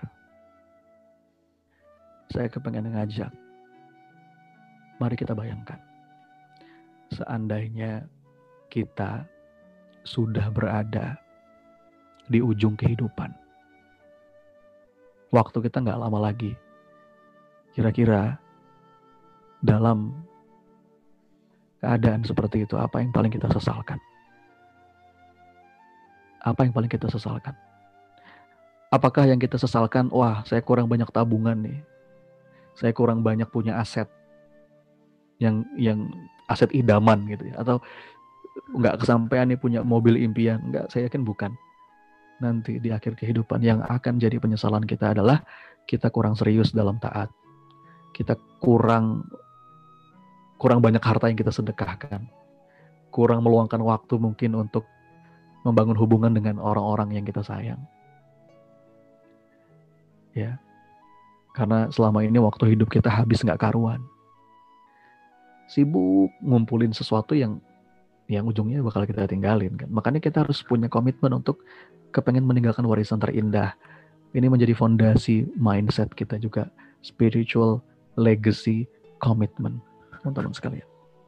Dan dalam sebuah hadis yang sangat populer, Rasulullah juga sudah bersabda, barang siapa yang sudah meninggal dunia, amalnya terputus kecuali tiga hal aja. Apa itu? Sedekah jariahnya, ilmu yang bermanfaat, atau doa anak-anak yang soleh. Maka kalau kita kepengen punya warisan terindah, tiga hal ini yang harus jadi fokus kita. Tiga hal ini yang harus jadi fokus kita. Bagaimana caranya kita bisa punya sedekah jariah? Bagaimana caranya kita bisa punya ilmu yang bermanfaat yang bisa terus mengalir amal jariahnya? Insya Allah. Bagaimana kita bisa punya anak soleh yang terus mendoakan kita? Bagaimana ikhtiarnya? Ini menjadi komitmen kita kepengen meninggalkan spiritual legacy teman-teman sekalian. Sedekah jariah.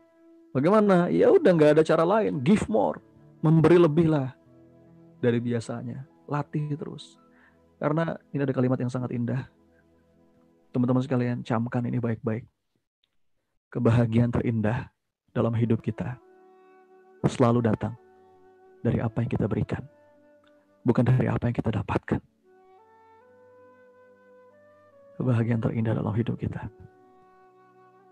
selalu datang dari apa yang kita berikan, bukan dari apa yang kita dapatkan. Oke. Okay.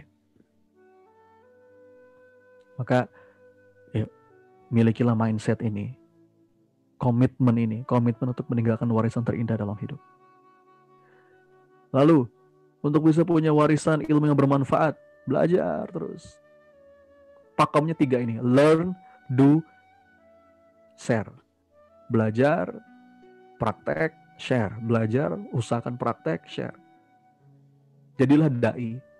Karena kata seorang ulama, nahnu du'at qabla kulli syai. Kita ini adalah dai sebelum apa pun. Kita ini dai sebelum apa pun. Mau kita dokter, mau kita ibu rumah tangga, mau kita trainer, mau kita penulis, mau kita politisi, mau kita polisi, mau kita pegawai rumah sakit, tenaga kesehatan, kita ini dai sebelum apa pun. Maka sampaikanlah. Ya. Darinya walau hanya satu ayat. Mudah-mudahan itu jadi ilmu yang ngalir tuh buat kita teman-teman sekalian. Jadi warisan. Makanya saya senang berbagi ya, saya pengen mudah-mudahan ada yang diterima Allah. Ya walaupun terus terus benahi niat karena sering kali ya niat itu berubah-ubah ya. Tapi ya udah terus aja. Mudah-mudahan ada satu yang Allah terima. Ya. Lalu untuk meninggalkan apa berusaha mendidik anak kita supaya jadi anak yang soleh yang terus mendoakan kita kata coachingnya adalah cinta love mendidik dengan sepenuh cinta ya orang-orang yang punya komitmen kepengen meninggalkan legacy spiritual legacy dia akan besar rasa cintanya dia akan dan rasa cinta itu yang membuat dia lebih mudah bersabar ketika mendidik anak mendidik anak dan cinta yang tulus inilah yang akan melahirkan juga ketulusan. Masya Allah. Bang Faisal, uhibbukum fillah. Dan sekalian, ada satu hadis dari Nabi, gitu ya, bahwa nanti di akhirat itu ada seseorang yang diangkat sama Allah derajatnya menjadi derajat hamba yang soleh Padahal dia ngerasa di dunia saya nggak soleh-soleh amat gitu ya. ya intinya si hamba ini terkaget-kaget kenapa kok saya diangkat ke derajat hamba-hambamu yang begitu mulia ini kata uh, Allah karena doa yang dipanjatkan anakmu agar kesalahanmu diampuni Allah Masya Allah Nah teman-teman kalau kita punya komitmen ini, kita akan insya Allah, insya Allah, mudah-mudahan lebih kuat sabarnya mendidik anak. Ya, ini lagi-lagi nasihat buat saya sendiri ya. Kadang-kadang ya kalau pas anak lagi rewel ya kan, ya emosi. Tapi kalau kita komitmen kayak pengen ninggalin warisan terindah dalam hidup, mindset kita udah begitu, hard set kita udah begitu, maka insya Allah mudah-mudahan lebih mudah gitu ya. Itu teman-teman sekalian alhamdulillah sudah lewat ini waktunya. Dan terakhir terakhir teman-teman sekalian saya kepengen betul-betul buku ini bisa menjadi teman perjalanan kita semua saya berdoa kepada Allah mudah-mudahan buku ini bisa jadi teman perjalanan kita teman perjalanan untuk apa mas teman perjalanan untuk benar-benar menemukan iman. Iman yang sebenar-benarnya iman, bukan iman yang hanya di tepian. Karena kata Allah dalam Quran, mungkin bisa dibantu ayatnya kalau ada yang tahu saya lupa ayat berapa. Uh, Allah bilang ada orang-orang yang beriman tapi imannya hanya di tepian. Maksudnya gimana orang yang beriman di tepian? Orang yang beriman di tepian itu ketika dia dapat apa yang dia suka, yang enak, yang menyenangkan, maka dia puas dan dia tetap beriman. Tapi ketika ditimpa bencana, kejadian yang mungkin nggak enak, dia dia balik, dia menanggalkan imannya. Nauzubillah. Mudah-mudahan buku ini bisa jadi teman perjalanan kita teman-teman sekalian, teman perjalanan untuk untuk ngejar perhatian Allah betul-betul ngejar perhatian Allah dengan amal-amal soleh selama di dunia, bukan menghabiskan waktu kita untuk mempesona manusia. Capek. Ya, bismillah. Bismillah. Warakallah teman-teman sekalian. Uh, kurang lebihnya mohon maaf. Ya, saya lewat beberapa menit ini. Tapi mudah-mudahan teman-teman bisa dapat apa namanya sedikit gambaran ya sedikit uh, materi dari buku menemukan rasa ini. Terima kasih teman-teman sekalian. Barakallahu fiq. Saya kembalikan kepada Kak Yawan. Ya, Masya Allah ini ada Ustadz Abi Ilham nih yang mengutip Quran surat Al-Hajj ya. Di tepian. Iman yang di tepian. Barakallahu. Baik teman-teman sekalian. Kak Yawan uh, tadi sempat keluar. Ini sudah saya jadikan co-host lagi nih. Barakallah. Assalamualaikum warahmatullahi wabarakatuh.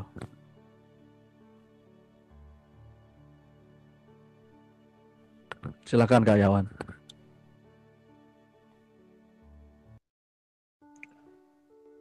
Waalaikumsalam warahmatullahi wabarakatuh. Gimana Bapak Ibu dan teman-teman semuanya?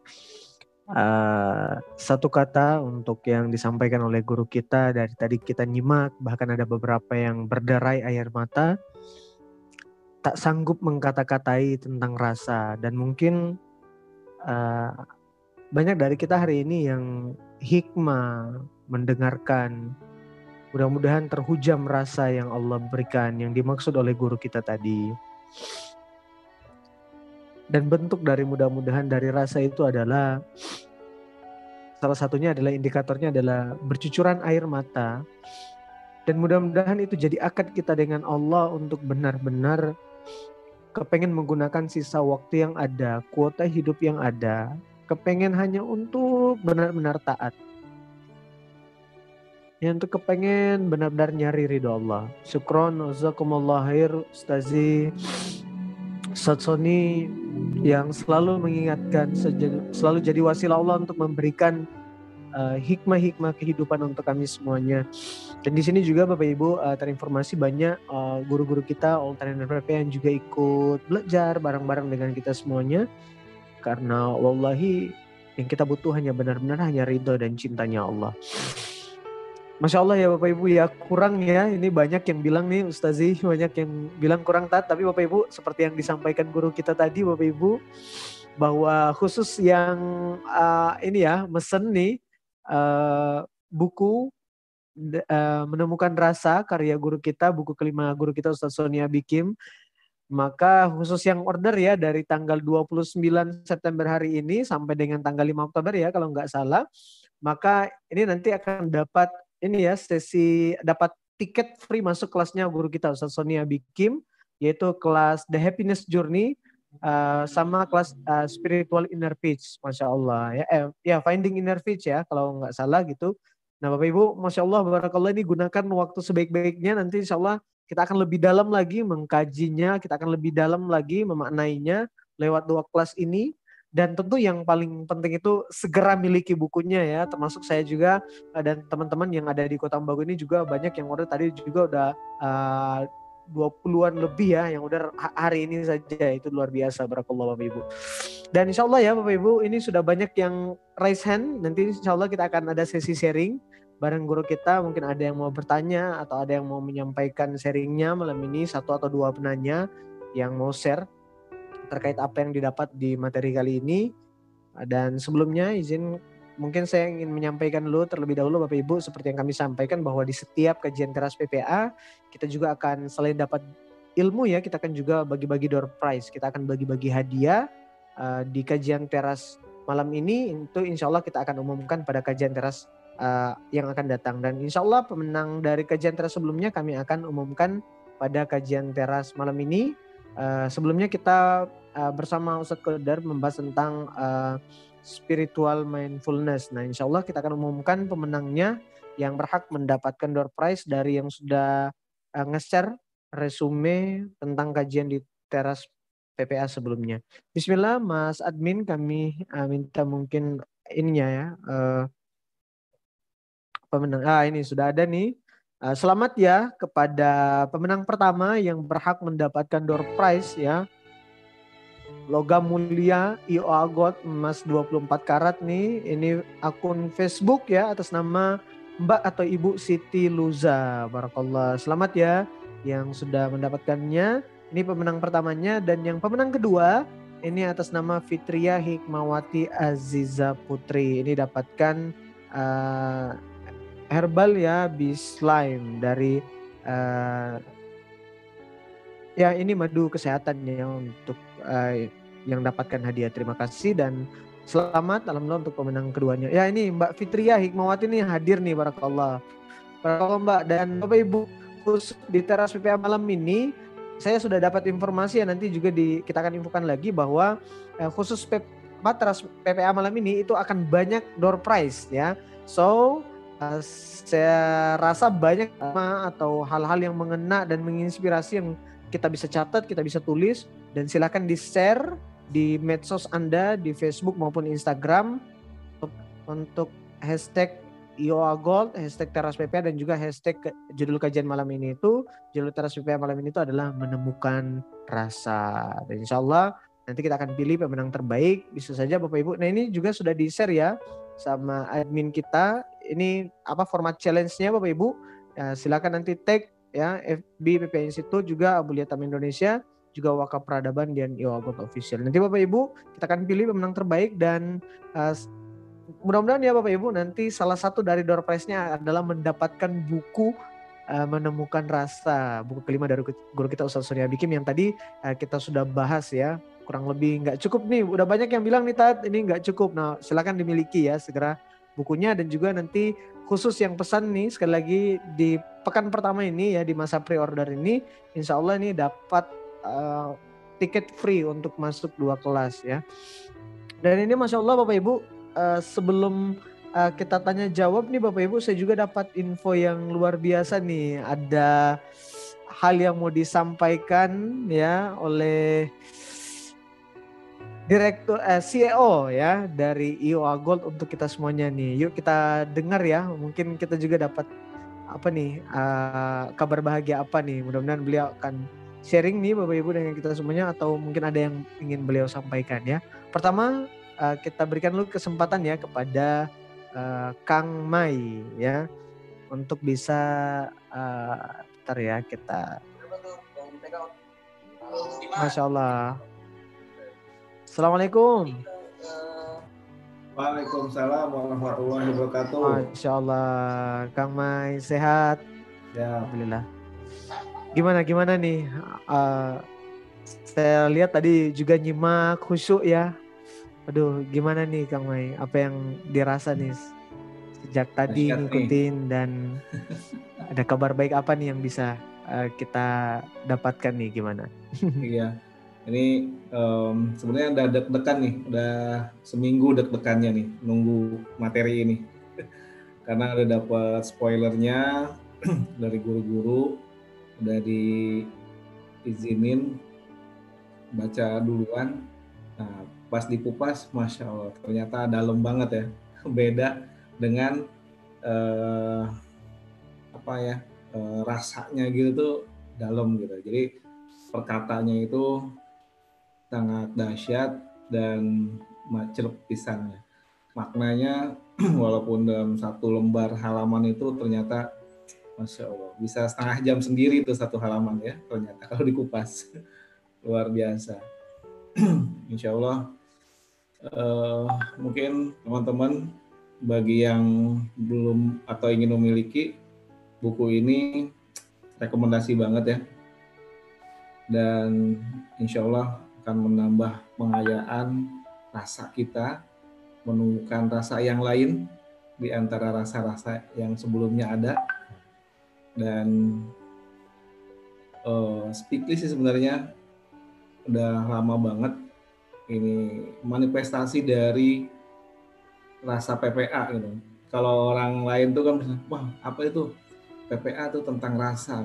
Nah mungkin ini udah terwakili gitu ya dari rasa PPA ini terwakili oleh bukunya Ustaz Sony gitu. Gitu, uh, Kayawan.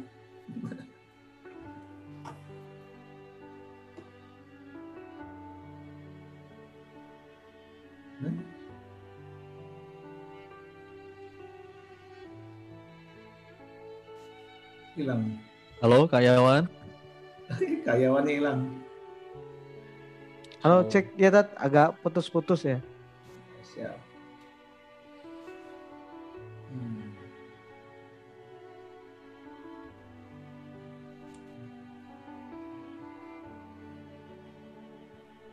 Siap.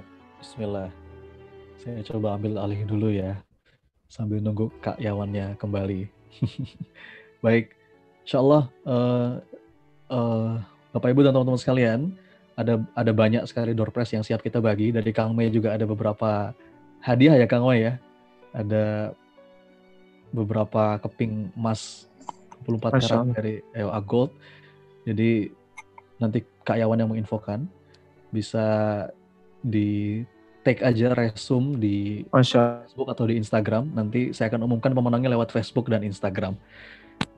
Baik, gitu Kak Yawan. Mungkin ada satu dua teman-teman yang mau diskusi di sisa waktu kita. Siap, Tat. Siap, Tat. Udah banyak yang raise hand nih, Tat. Dan di sini Alhamdulillah ada apa uh, Pak Camat nih, Masya Allah, Barakallah. Silakan Pak Camat ya, Pak kita sering sapa nih Pak Capres, capres kita ini Kak Iwan. Masya Allah. Beliau raise hand dari tadi juga nyimak ya khusyuk. Oh gitu ya Tat. Masya Allah itu. Bismillah ya langsung tadi ya kita uh, buka ya kita unmute. Bismillah Tat. Udah ya Tat ya bentar bentar. Bismillah. Bismillahirrahmanirrahim. Assalamualaikum warahmatullahi wabarakatuh. Waalaikumsalam warahmatullahi wabarakatuh. Apa kabar Ustaz? Allah, Masya Allah. Alhamdulillah Mas. Alhamdulillah. Mas Sony, Kayawan, Masya Allah, Barakallah, luar biasa malam ini. Sedikit saja, kurang waktunya nih Mas, rasanya. Tapi uh, pembukanya luar biasa.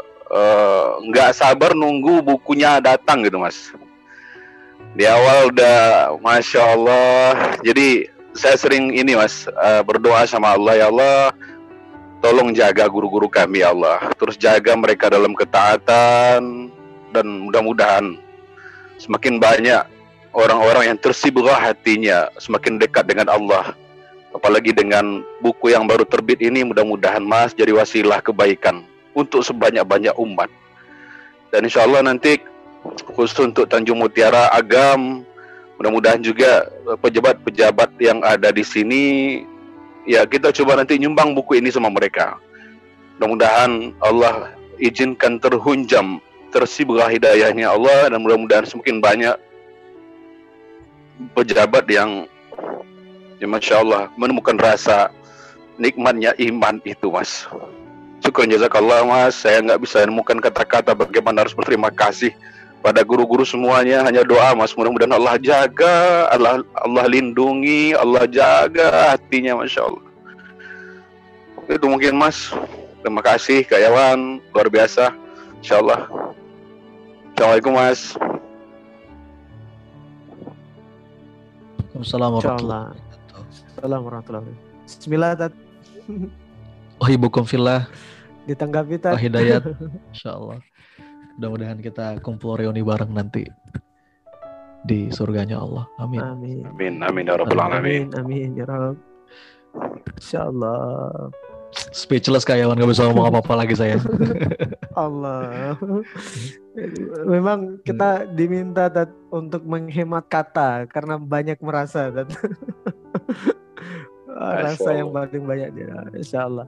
Insya Allah. Barakallah. Salam. Uh, Ustadz ya kalau Pak Camat luar biasa. Saya juga lihat tadi postingannya luar biasa. Aduh, barakallah, barakallah. Masya Allah. Doanya kak, doanya, mohon doanya. ya, salam buat keluarga semua di sana. Ya, siap Kak Yawan. Barakallah. Kita sampaikan, Insya Allah. Masya Allah, barakallah. Syukron doanya uh, luar biasa banget untuk kita semuanya. Barakallah.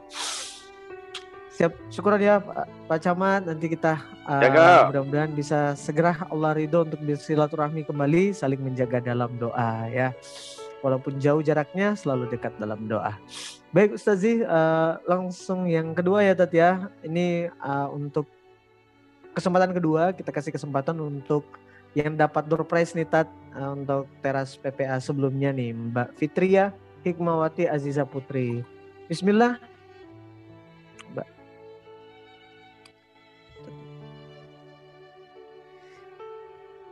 Ya sudah bisa ya Mbak. Bismillah. Assalamualaikum Mbak atau Ibu Fitria Hikmawati. bisa Mas admin untuk bantu mungkin di unmute dari sana. Silakan Mbak, bisa di unmute. Ah, sudah Mbak. Bismillah Mbak. Atau Ibu ya. Waalaikumsalam warahmatullahi wabarakatuh. Masih agak putus-putus nih suaranya. Halo. Assalamualaikum warahmatullahi wabarakatuh. Waalaikumsalam warahmatullahi Assalamualaikum wabarakatuh. warahmatullahi wabarakatuh. Silakan ya Mbak atau Ah. Ibu Fitriah langsung ke guru kita Ustadz Sonia Bikin. Uh, Assalamualaikum Ustaz. Waalaikumsalam warahmatullahi Eh, Ya Bu. Masya Allah ya, uh, PTA ini selalu saja menghadirkan rasa dan tak kala kita kehilangan rasa, uh, Masya Allah ini webinar terasnya kembali kita lagi diingatkan uh, rasa yang sebenar-benarnya rasa hanya pada Allah. Uh, saya hanya bilang makasih Mas Moni menerbitkan buku menemukan rasa dikala diri saya sempat kehilangan rasa dalam eh, mencari atau meraih padanya. Makasih. Wassalamualaikum warahmatullahi wabarakatuh. Assalamualaikum warahmatullahi wabarakatuh. Ucapan terima kasih Tat dan doa yang luar biasa untuk antum. Bismillah Tat, mungkin ada satu dua kata yang mau disampaikan. Iya. Terima kasih Bu Fitri. Semoga doanya kembali kepada yang mendoakan. Masya Allah, Ya. Masya Allah. Sebagaimana yang tadi Kak Yawan sampaikan, eh, jauh di mata, dekat dalam doa ya Kak Yawan ya. Masya Allah. Insya Allah saya nggak ada yang lebih saya harapkan dari sahabat-sahabat, keluarga sekalian, guru-guru yang mungkin menyimak malam hari ini kecuali doa yang tulus. Tolong titip doa yang tulus. Mudah-mudahan Allah terima dan Allah catat sebagai Amin. kebaikan apa-apa yang saya tulis. Masya Allah. Masya Allah. Kayawan ini ada Abi Ayash nih. Ustadz Randy Masya Allah. juga kita kasih Siap, kesempatan. siap. Bismillah, Bismillah. Ustaz. Kita minta bantu ya Mas Admin mungkin bisa unmute. Ah, ini juga dirindukan nih. Ustaz Randy. Assalamualaikum. Waalaikumsalam warahmatullahi wabarakatuh. Insya Allah. Allah Ayaman, Sony Masya Allah. Udah lama nih nggak nangis mewek banget. Wah, saya begitu kena dengan ini ya, Mas Sony. Wah, begitu ngebaca dengan kedamaian hati hanyalah makmum dari imanan dan hambaan. Langsung flashback tentang kisahnya Bilal dan Washi di mana Bilal lebih dulu menemukan rasa keimanan ketimbang Wasi yang justru lama mendapatkannya akan sampai membunuh paman terkasihnya Rasulullah SAW. Ada dialog yang begitu menggugah yang disampaikan Washi kepada Bilal. Kenapa engkau mau dicambuk oleh Umayyah bin Kalab? Padahal cukup kau katakan bahwasanya aku percaya dengan Lata dan Uzza, engkau akan terbebas dari siksaan itu. Justru Bilal mengatakan, aku merasakan sesuatu yang tidak engkau rasakan. Bilal lebih dulu menemui kedamaian, Bilal menemui lebih dahulu ketenangan, dan Bilal lebih dahulu menemukan kemerdekaan. Padahal levelnya sama-sama budak. Yang menjadi pertanyaannya, jika sempat rasa itu hilang, Mas, di dalam dada, karena munculnya rasa-rasa palsu mungkin, rasa dekat kepada Allah, di sujudnya kurang. Rasa taat kepada Allah, tapi masih kepingin pujian untuk menepis rasa itu kira-kira gimana? Ini tuh pertanyaan.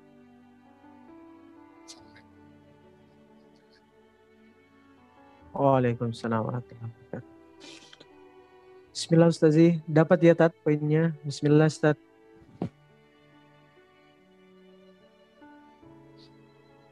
Iya.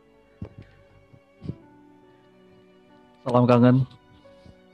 Ustadz Randy. Uh, selalu seru kalau ngomongin sejarah sama Ustadz Randy nih. Jadi dialog antara Bilal bin Rabah dengan Wahsy ya. Dialog penuh rasa. Cerita yang indah tadi dan saya sempat termenung tadi diceritain sama Ustadz Randy. Jadi kepengen baca lagi cerita tentang itu. Dalam ternyata. Ya saat sebagaimana yang Rasulullah sabdakan juga iman kan yazidu wa yakus ya kadang naik kadang turun kadang kita kehilangan rasa itu. Tapi ya keep coming back. Keep coming back. Jangan sampai putus asa tadi sebagaimana panggilan mesra dari Allah kuliya ibadiyalladzina asrafu ala anfusihim la takennatu mir rahmatillah. Jadi memang yang bikin kita hilang rasa tuh nggak ada yang lain selain dosa kita sendiri. Yang menghijab hati kita sebagaimana yang Rasulullah sabdakan kalau diibaratkan satu dosa gitu ya, ada setitik nokta hitam di hati kita dan itu bisa dihapus dengan beristighfar, minta ampun. Yang penting jangan kehilangan rasa yakin Allah itu maha memaafkan. Sebagaimana ada doa yang indah banget yang belakangan ini sering saya baca. Doanya begini.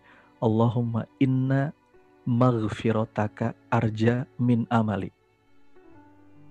Ya Allah, sungguh aku itu lebih mengharapkan ampunanmu. Lebih berharap ampunanmu daripada berharap pada amal-amalku wa inna rahmataka ausa umin zambi dan sesungguhnya ya Rob rahmatmu lebih luas daripada sebanyak apa pun dosa-dosa hamba. Allahumma illam akun ahlan an ablugha rahmataka farahmatuka ahlun an tablughani li'annaha wasi'at kulla syai' ya arhamar rahimin ya Allah. Rasa-rasanya amal-amalku tuh nggak akan pernah bisa nggak akan pernah cukup untuk bisa menggapai rahmatmu tapi sungguh rahmatmu itu rahmatmu itu ya Allah akan selalu bisa menggapaiku. Itu doa yang sangat indah banget. Jadi ketika futur ya Mas Rini berarti kan lagi futur ya. Ketika putus rasa kan berarti lagi futur tuh. Itulah pentingnya komunitas sering-sering deket nah ini kayak saya nih bersyukur nih deket sama Mas Randy di Jakarta nih sama Mas Helmi, Mas Dedi, Ustadz Mukhtar, teman-teman uh, apa namanya di PPA, Kak, Kak Yawan, itu jadi kecas terus gitu ya. Nah, kalau kita deket sama Insya Allah komunitas yang baik, komunitas yang ngingetin kita sama Allah, itu yang bikin rasa itu tetap ada. Ya kadang-kadang nggak usah ngomong apa-apa. Saya ketemu sama Ustadz Mukhtar, saya ketemu sama apa Mas Randy misalnya. Itu ya cuma ketemu aja, duduk di sebelahnya. Itu udah ngecas lah gitu. Saya ngeliat wajah Kak Yawan, saya ngeliat wajah Ustadz Randy, saya ngeliat wajah Pak Hidayatul Taufik tadi. Ngeliat wajah Kang Mei. Uh, siapa lagi nih di layar saya? Banyak nih. Itu dengan begitu aja udah udah ngecas ya. Apalagi ditambah diskusi, ngobrol. Makanya berjamaah itu penting dan insya Allah dengan berjamaah itu yang akan membuat rasa itu tetap ada. Makanya kan kata Rasulullah itu eh, potensi maksiat dalam kesendirian itu kan besar ya. Nah, tetaplah dalam jamaah dan keep coming back. Insya Allah. Gitu Mas Ren.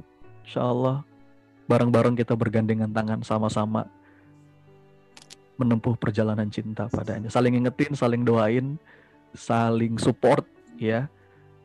Uh, terus memperbaiki berbenah diri.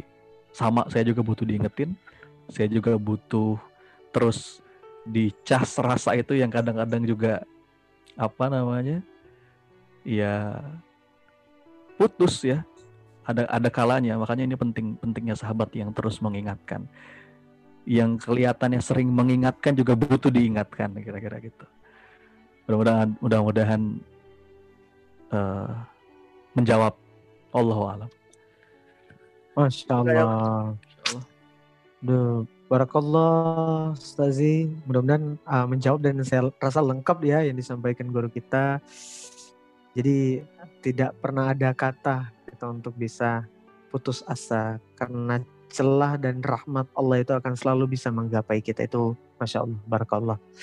Dan Bapak Ibu, sekali lagi ya ini banyak bilang ini masih kurang waktunya dan lain sebagainya. Ya Bismillah Bapak Ibu, monggo kalau saya sih seranin silahkan segera ya dapatin bukunya dan ini juga ada kabar bahagia dari kita ya seperti yang disampaikan guru kita tadi juga dari CEO dari IO Gold bahwa setiap nanti yang malam ini yang ikut kajian teras malam ini dan pesan minimal setiap pembelian 10 pitches dari buku uh, menemukan rasa itu nanti dapat IOA Gold, masya Allah. Dan insya Allah nanti kita akan sampaikan juga di grup teras PPA uh, eh, juga uh, ininya ya infonya. Jadi silakan hubungi ya Bapak Ibu di ya, apa? Ini banyak siap, yang nanya rekamannya. Teman-teman bisa lihat hmm. siaran ulangnya di YouTube PPA Institute. Jadi subscribe aja channel YouTube PPA Institute. Di situ ada rekaman setiap kajian di webinar teras PPA. Masya PPA Allah, Institute siap. di YouTube ya, insya Allah. Catat. Ya, syukur Tat udah diingatkan. Jadi silakan Bapak Ibu jangan lupa ya subscribe biar selalu dapat uh, info info tentang teras PPA. Jangan lupa like, comment dan subscribe saja di channel YouTube PPA Institute ya. Di sana ada rekaman full dari semua kajian-kajian teras PPA. Dan Bapak Ibu terima kasih banyak yang sudah hadir malam ini dan silahkan yang tadi banyak nanya terkait dengan bagaimana untuk segera uh, pesan bukunya, monggo silakan nanti ke PPLC daerah, ke agent-agent atau reseller-reseller dari buku-buku PPA dan nanti juga ada nomor di grup uh, channel Telegram Teras PPA untuk kita sampaikan untuk bisa Anda mudah untuk mendapatkan buku dari menemukan uh, rasa malam ini ya. Terima kasih Bapak Ibu atas semua uh, atensinya, atas semua uh, perhatiannya sama kajian teras malam ini. Mudah-mudahan bisa mendapatkan hikmah, hazanah pemahaman, dan mudah-mudahan bisa mencahayai hati kita. Dan apa yang kita dapatkan malam ini tidak lain, tidak bukan cuma satu. Kita selalu menemukan rasa tadi yang disampaikan oleh guru kita. Tidak bisa tersampaikan dengan kata, tapi kita rasakan dalam hati kita, jiwa kita termasuk rasa untuk selalu dekat padanya. Kita doakan Bapak Ibu, mudah-mudahan guru-guru kita, lebih khusus guru kita Ustaz Sony, apa yang beliau tuliskan, apa yang beliau sharingkan kepada kita semuanya, mudah-mudahan jadi amal jariah untuk beliau sekeluarga dan juga guru-guru kita di mana pun berada, mudah-mudahan Allah selalu jaga, Allah selalu jaga pergerakan dakwanya dalam menemani perjalanan umat menuju cinta padanya. Amin amin ya rabbal alamin. Terima kasih banyak Bapak Ibu. Titip. Kok silakan sharing ya banyak-banyak banyak inspirasi, banyak hal yang mengena, banyak uh, hal-hal yang bisa Anda sharingkan di medsos. Insya Allah akan banyak door prize yang kita bagikan untuk teras eh, teras PPA malam ini. Syukron jazakumullah Bapak Ibu semuanya. Jika Anda mendapatkan manfaat di setiap kajian teras PPA, jangan lupa untuk mengajak sebanyak mungkin sahabat dan keluarga kita untuk bergabung bergabung di teras PPA di, ter, di teras-teras PPA selanjutnya. Dan terinformasi hampir 1.500 yang menyimak kajian teras kita malam ini. Hampir 1.000 ya hampir 900 di Zoom dan juga di YouTube. Tadi hampir 500 partisipan dan di uh, Facebook lebih dari 100 partisipan. Barakallah, mudah-mudahan jadi keberkahan untuk kita malam ini. Dan di akhir ini mungkin silakan ada yang mau uh, menyapa guru kita untuk saling menyapa dan juga bersilaturahmi. Barakallah, mohon maaf lah. Terima kasih. Kang Hasan, makasih Kang Hasan. Mohon. Terima kasih Kang Mei. Insya Allah. Kang Halim Rauf dari Palu. Bang Ardi, Bang Ardi. Syukron, Syukron, Kak. Asafrul, Bu Haryati. Terima kasih jazakallah khairan masani. Jazakallah khairan kasirahnya. Martalina, Kang Dodi, Bandung. Jazakallah Sasani. Jazakallah. Bandung aman Bandung.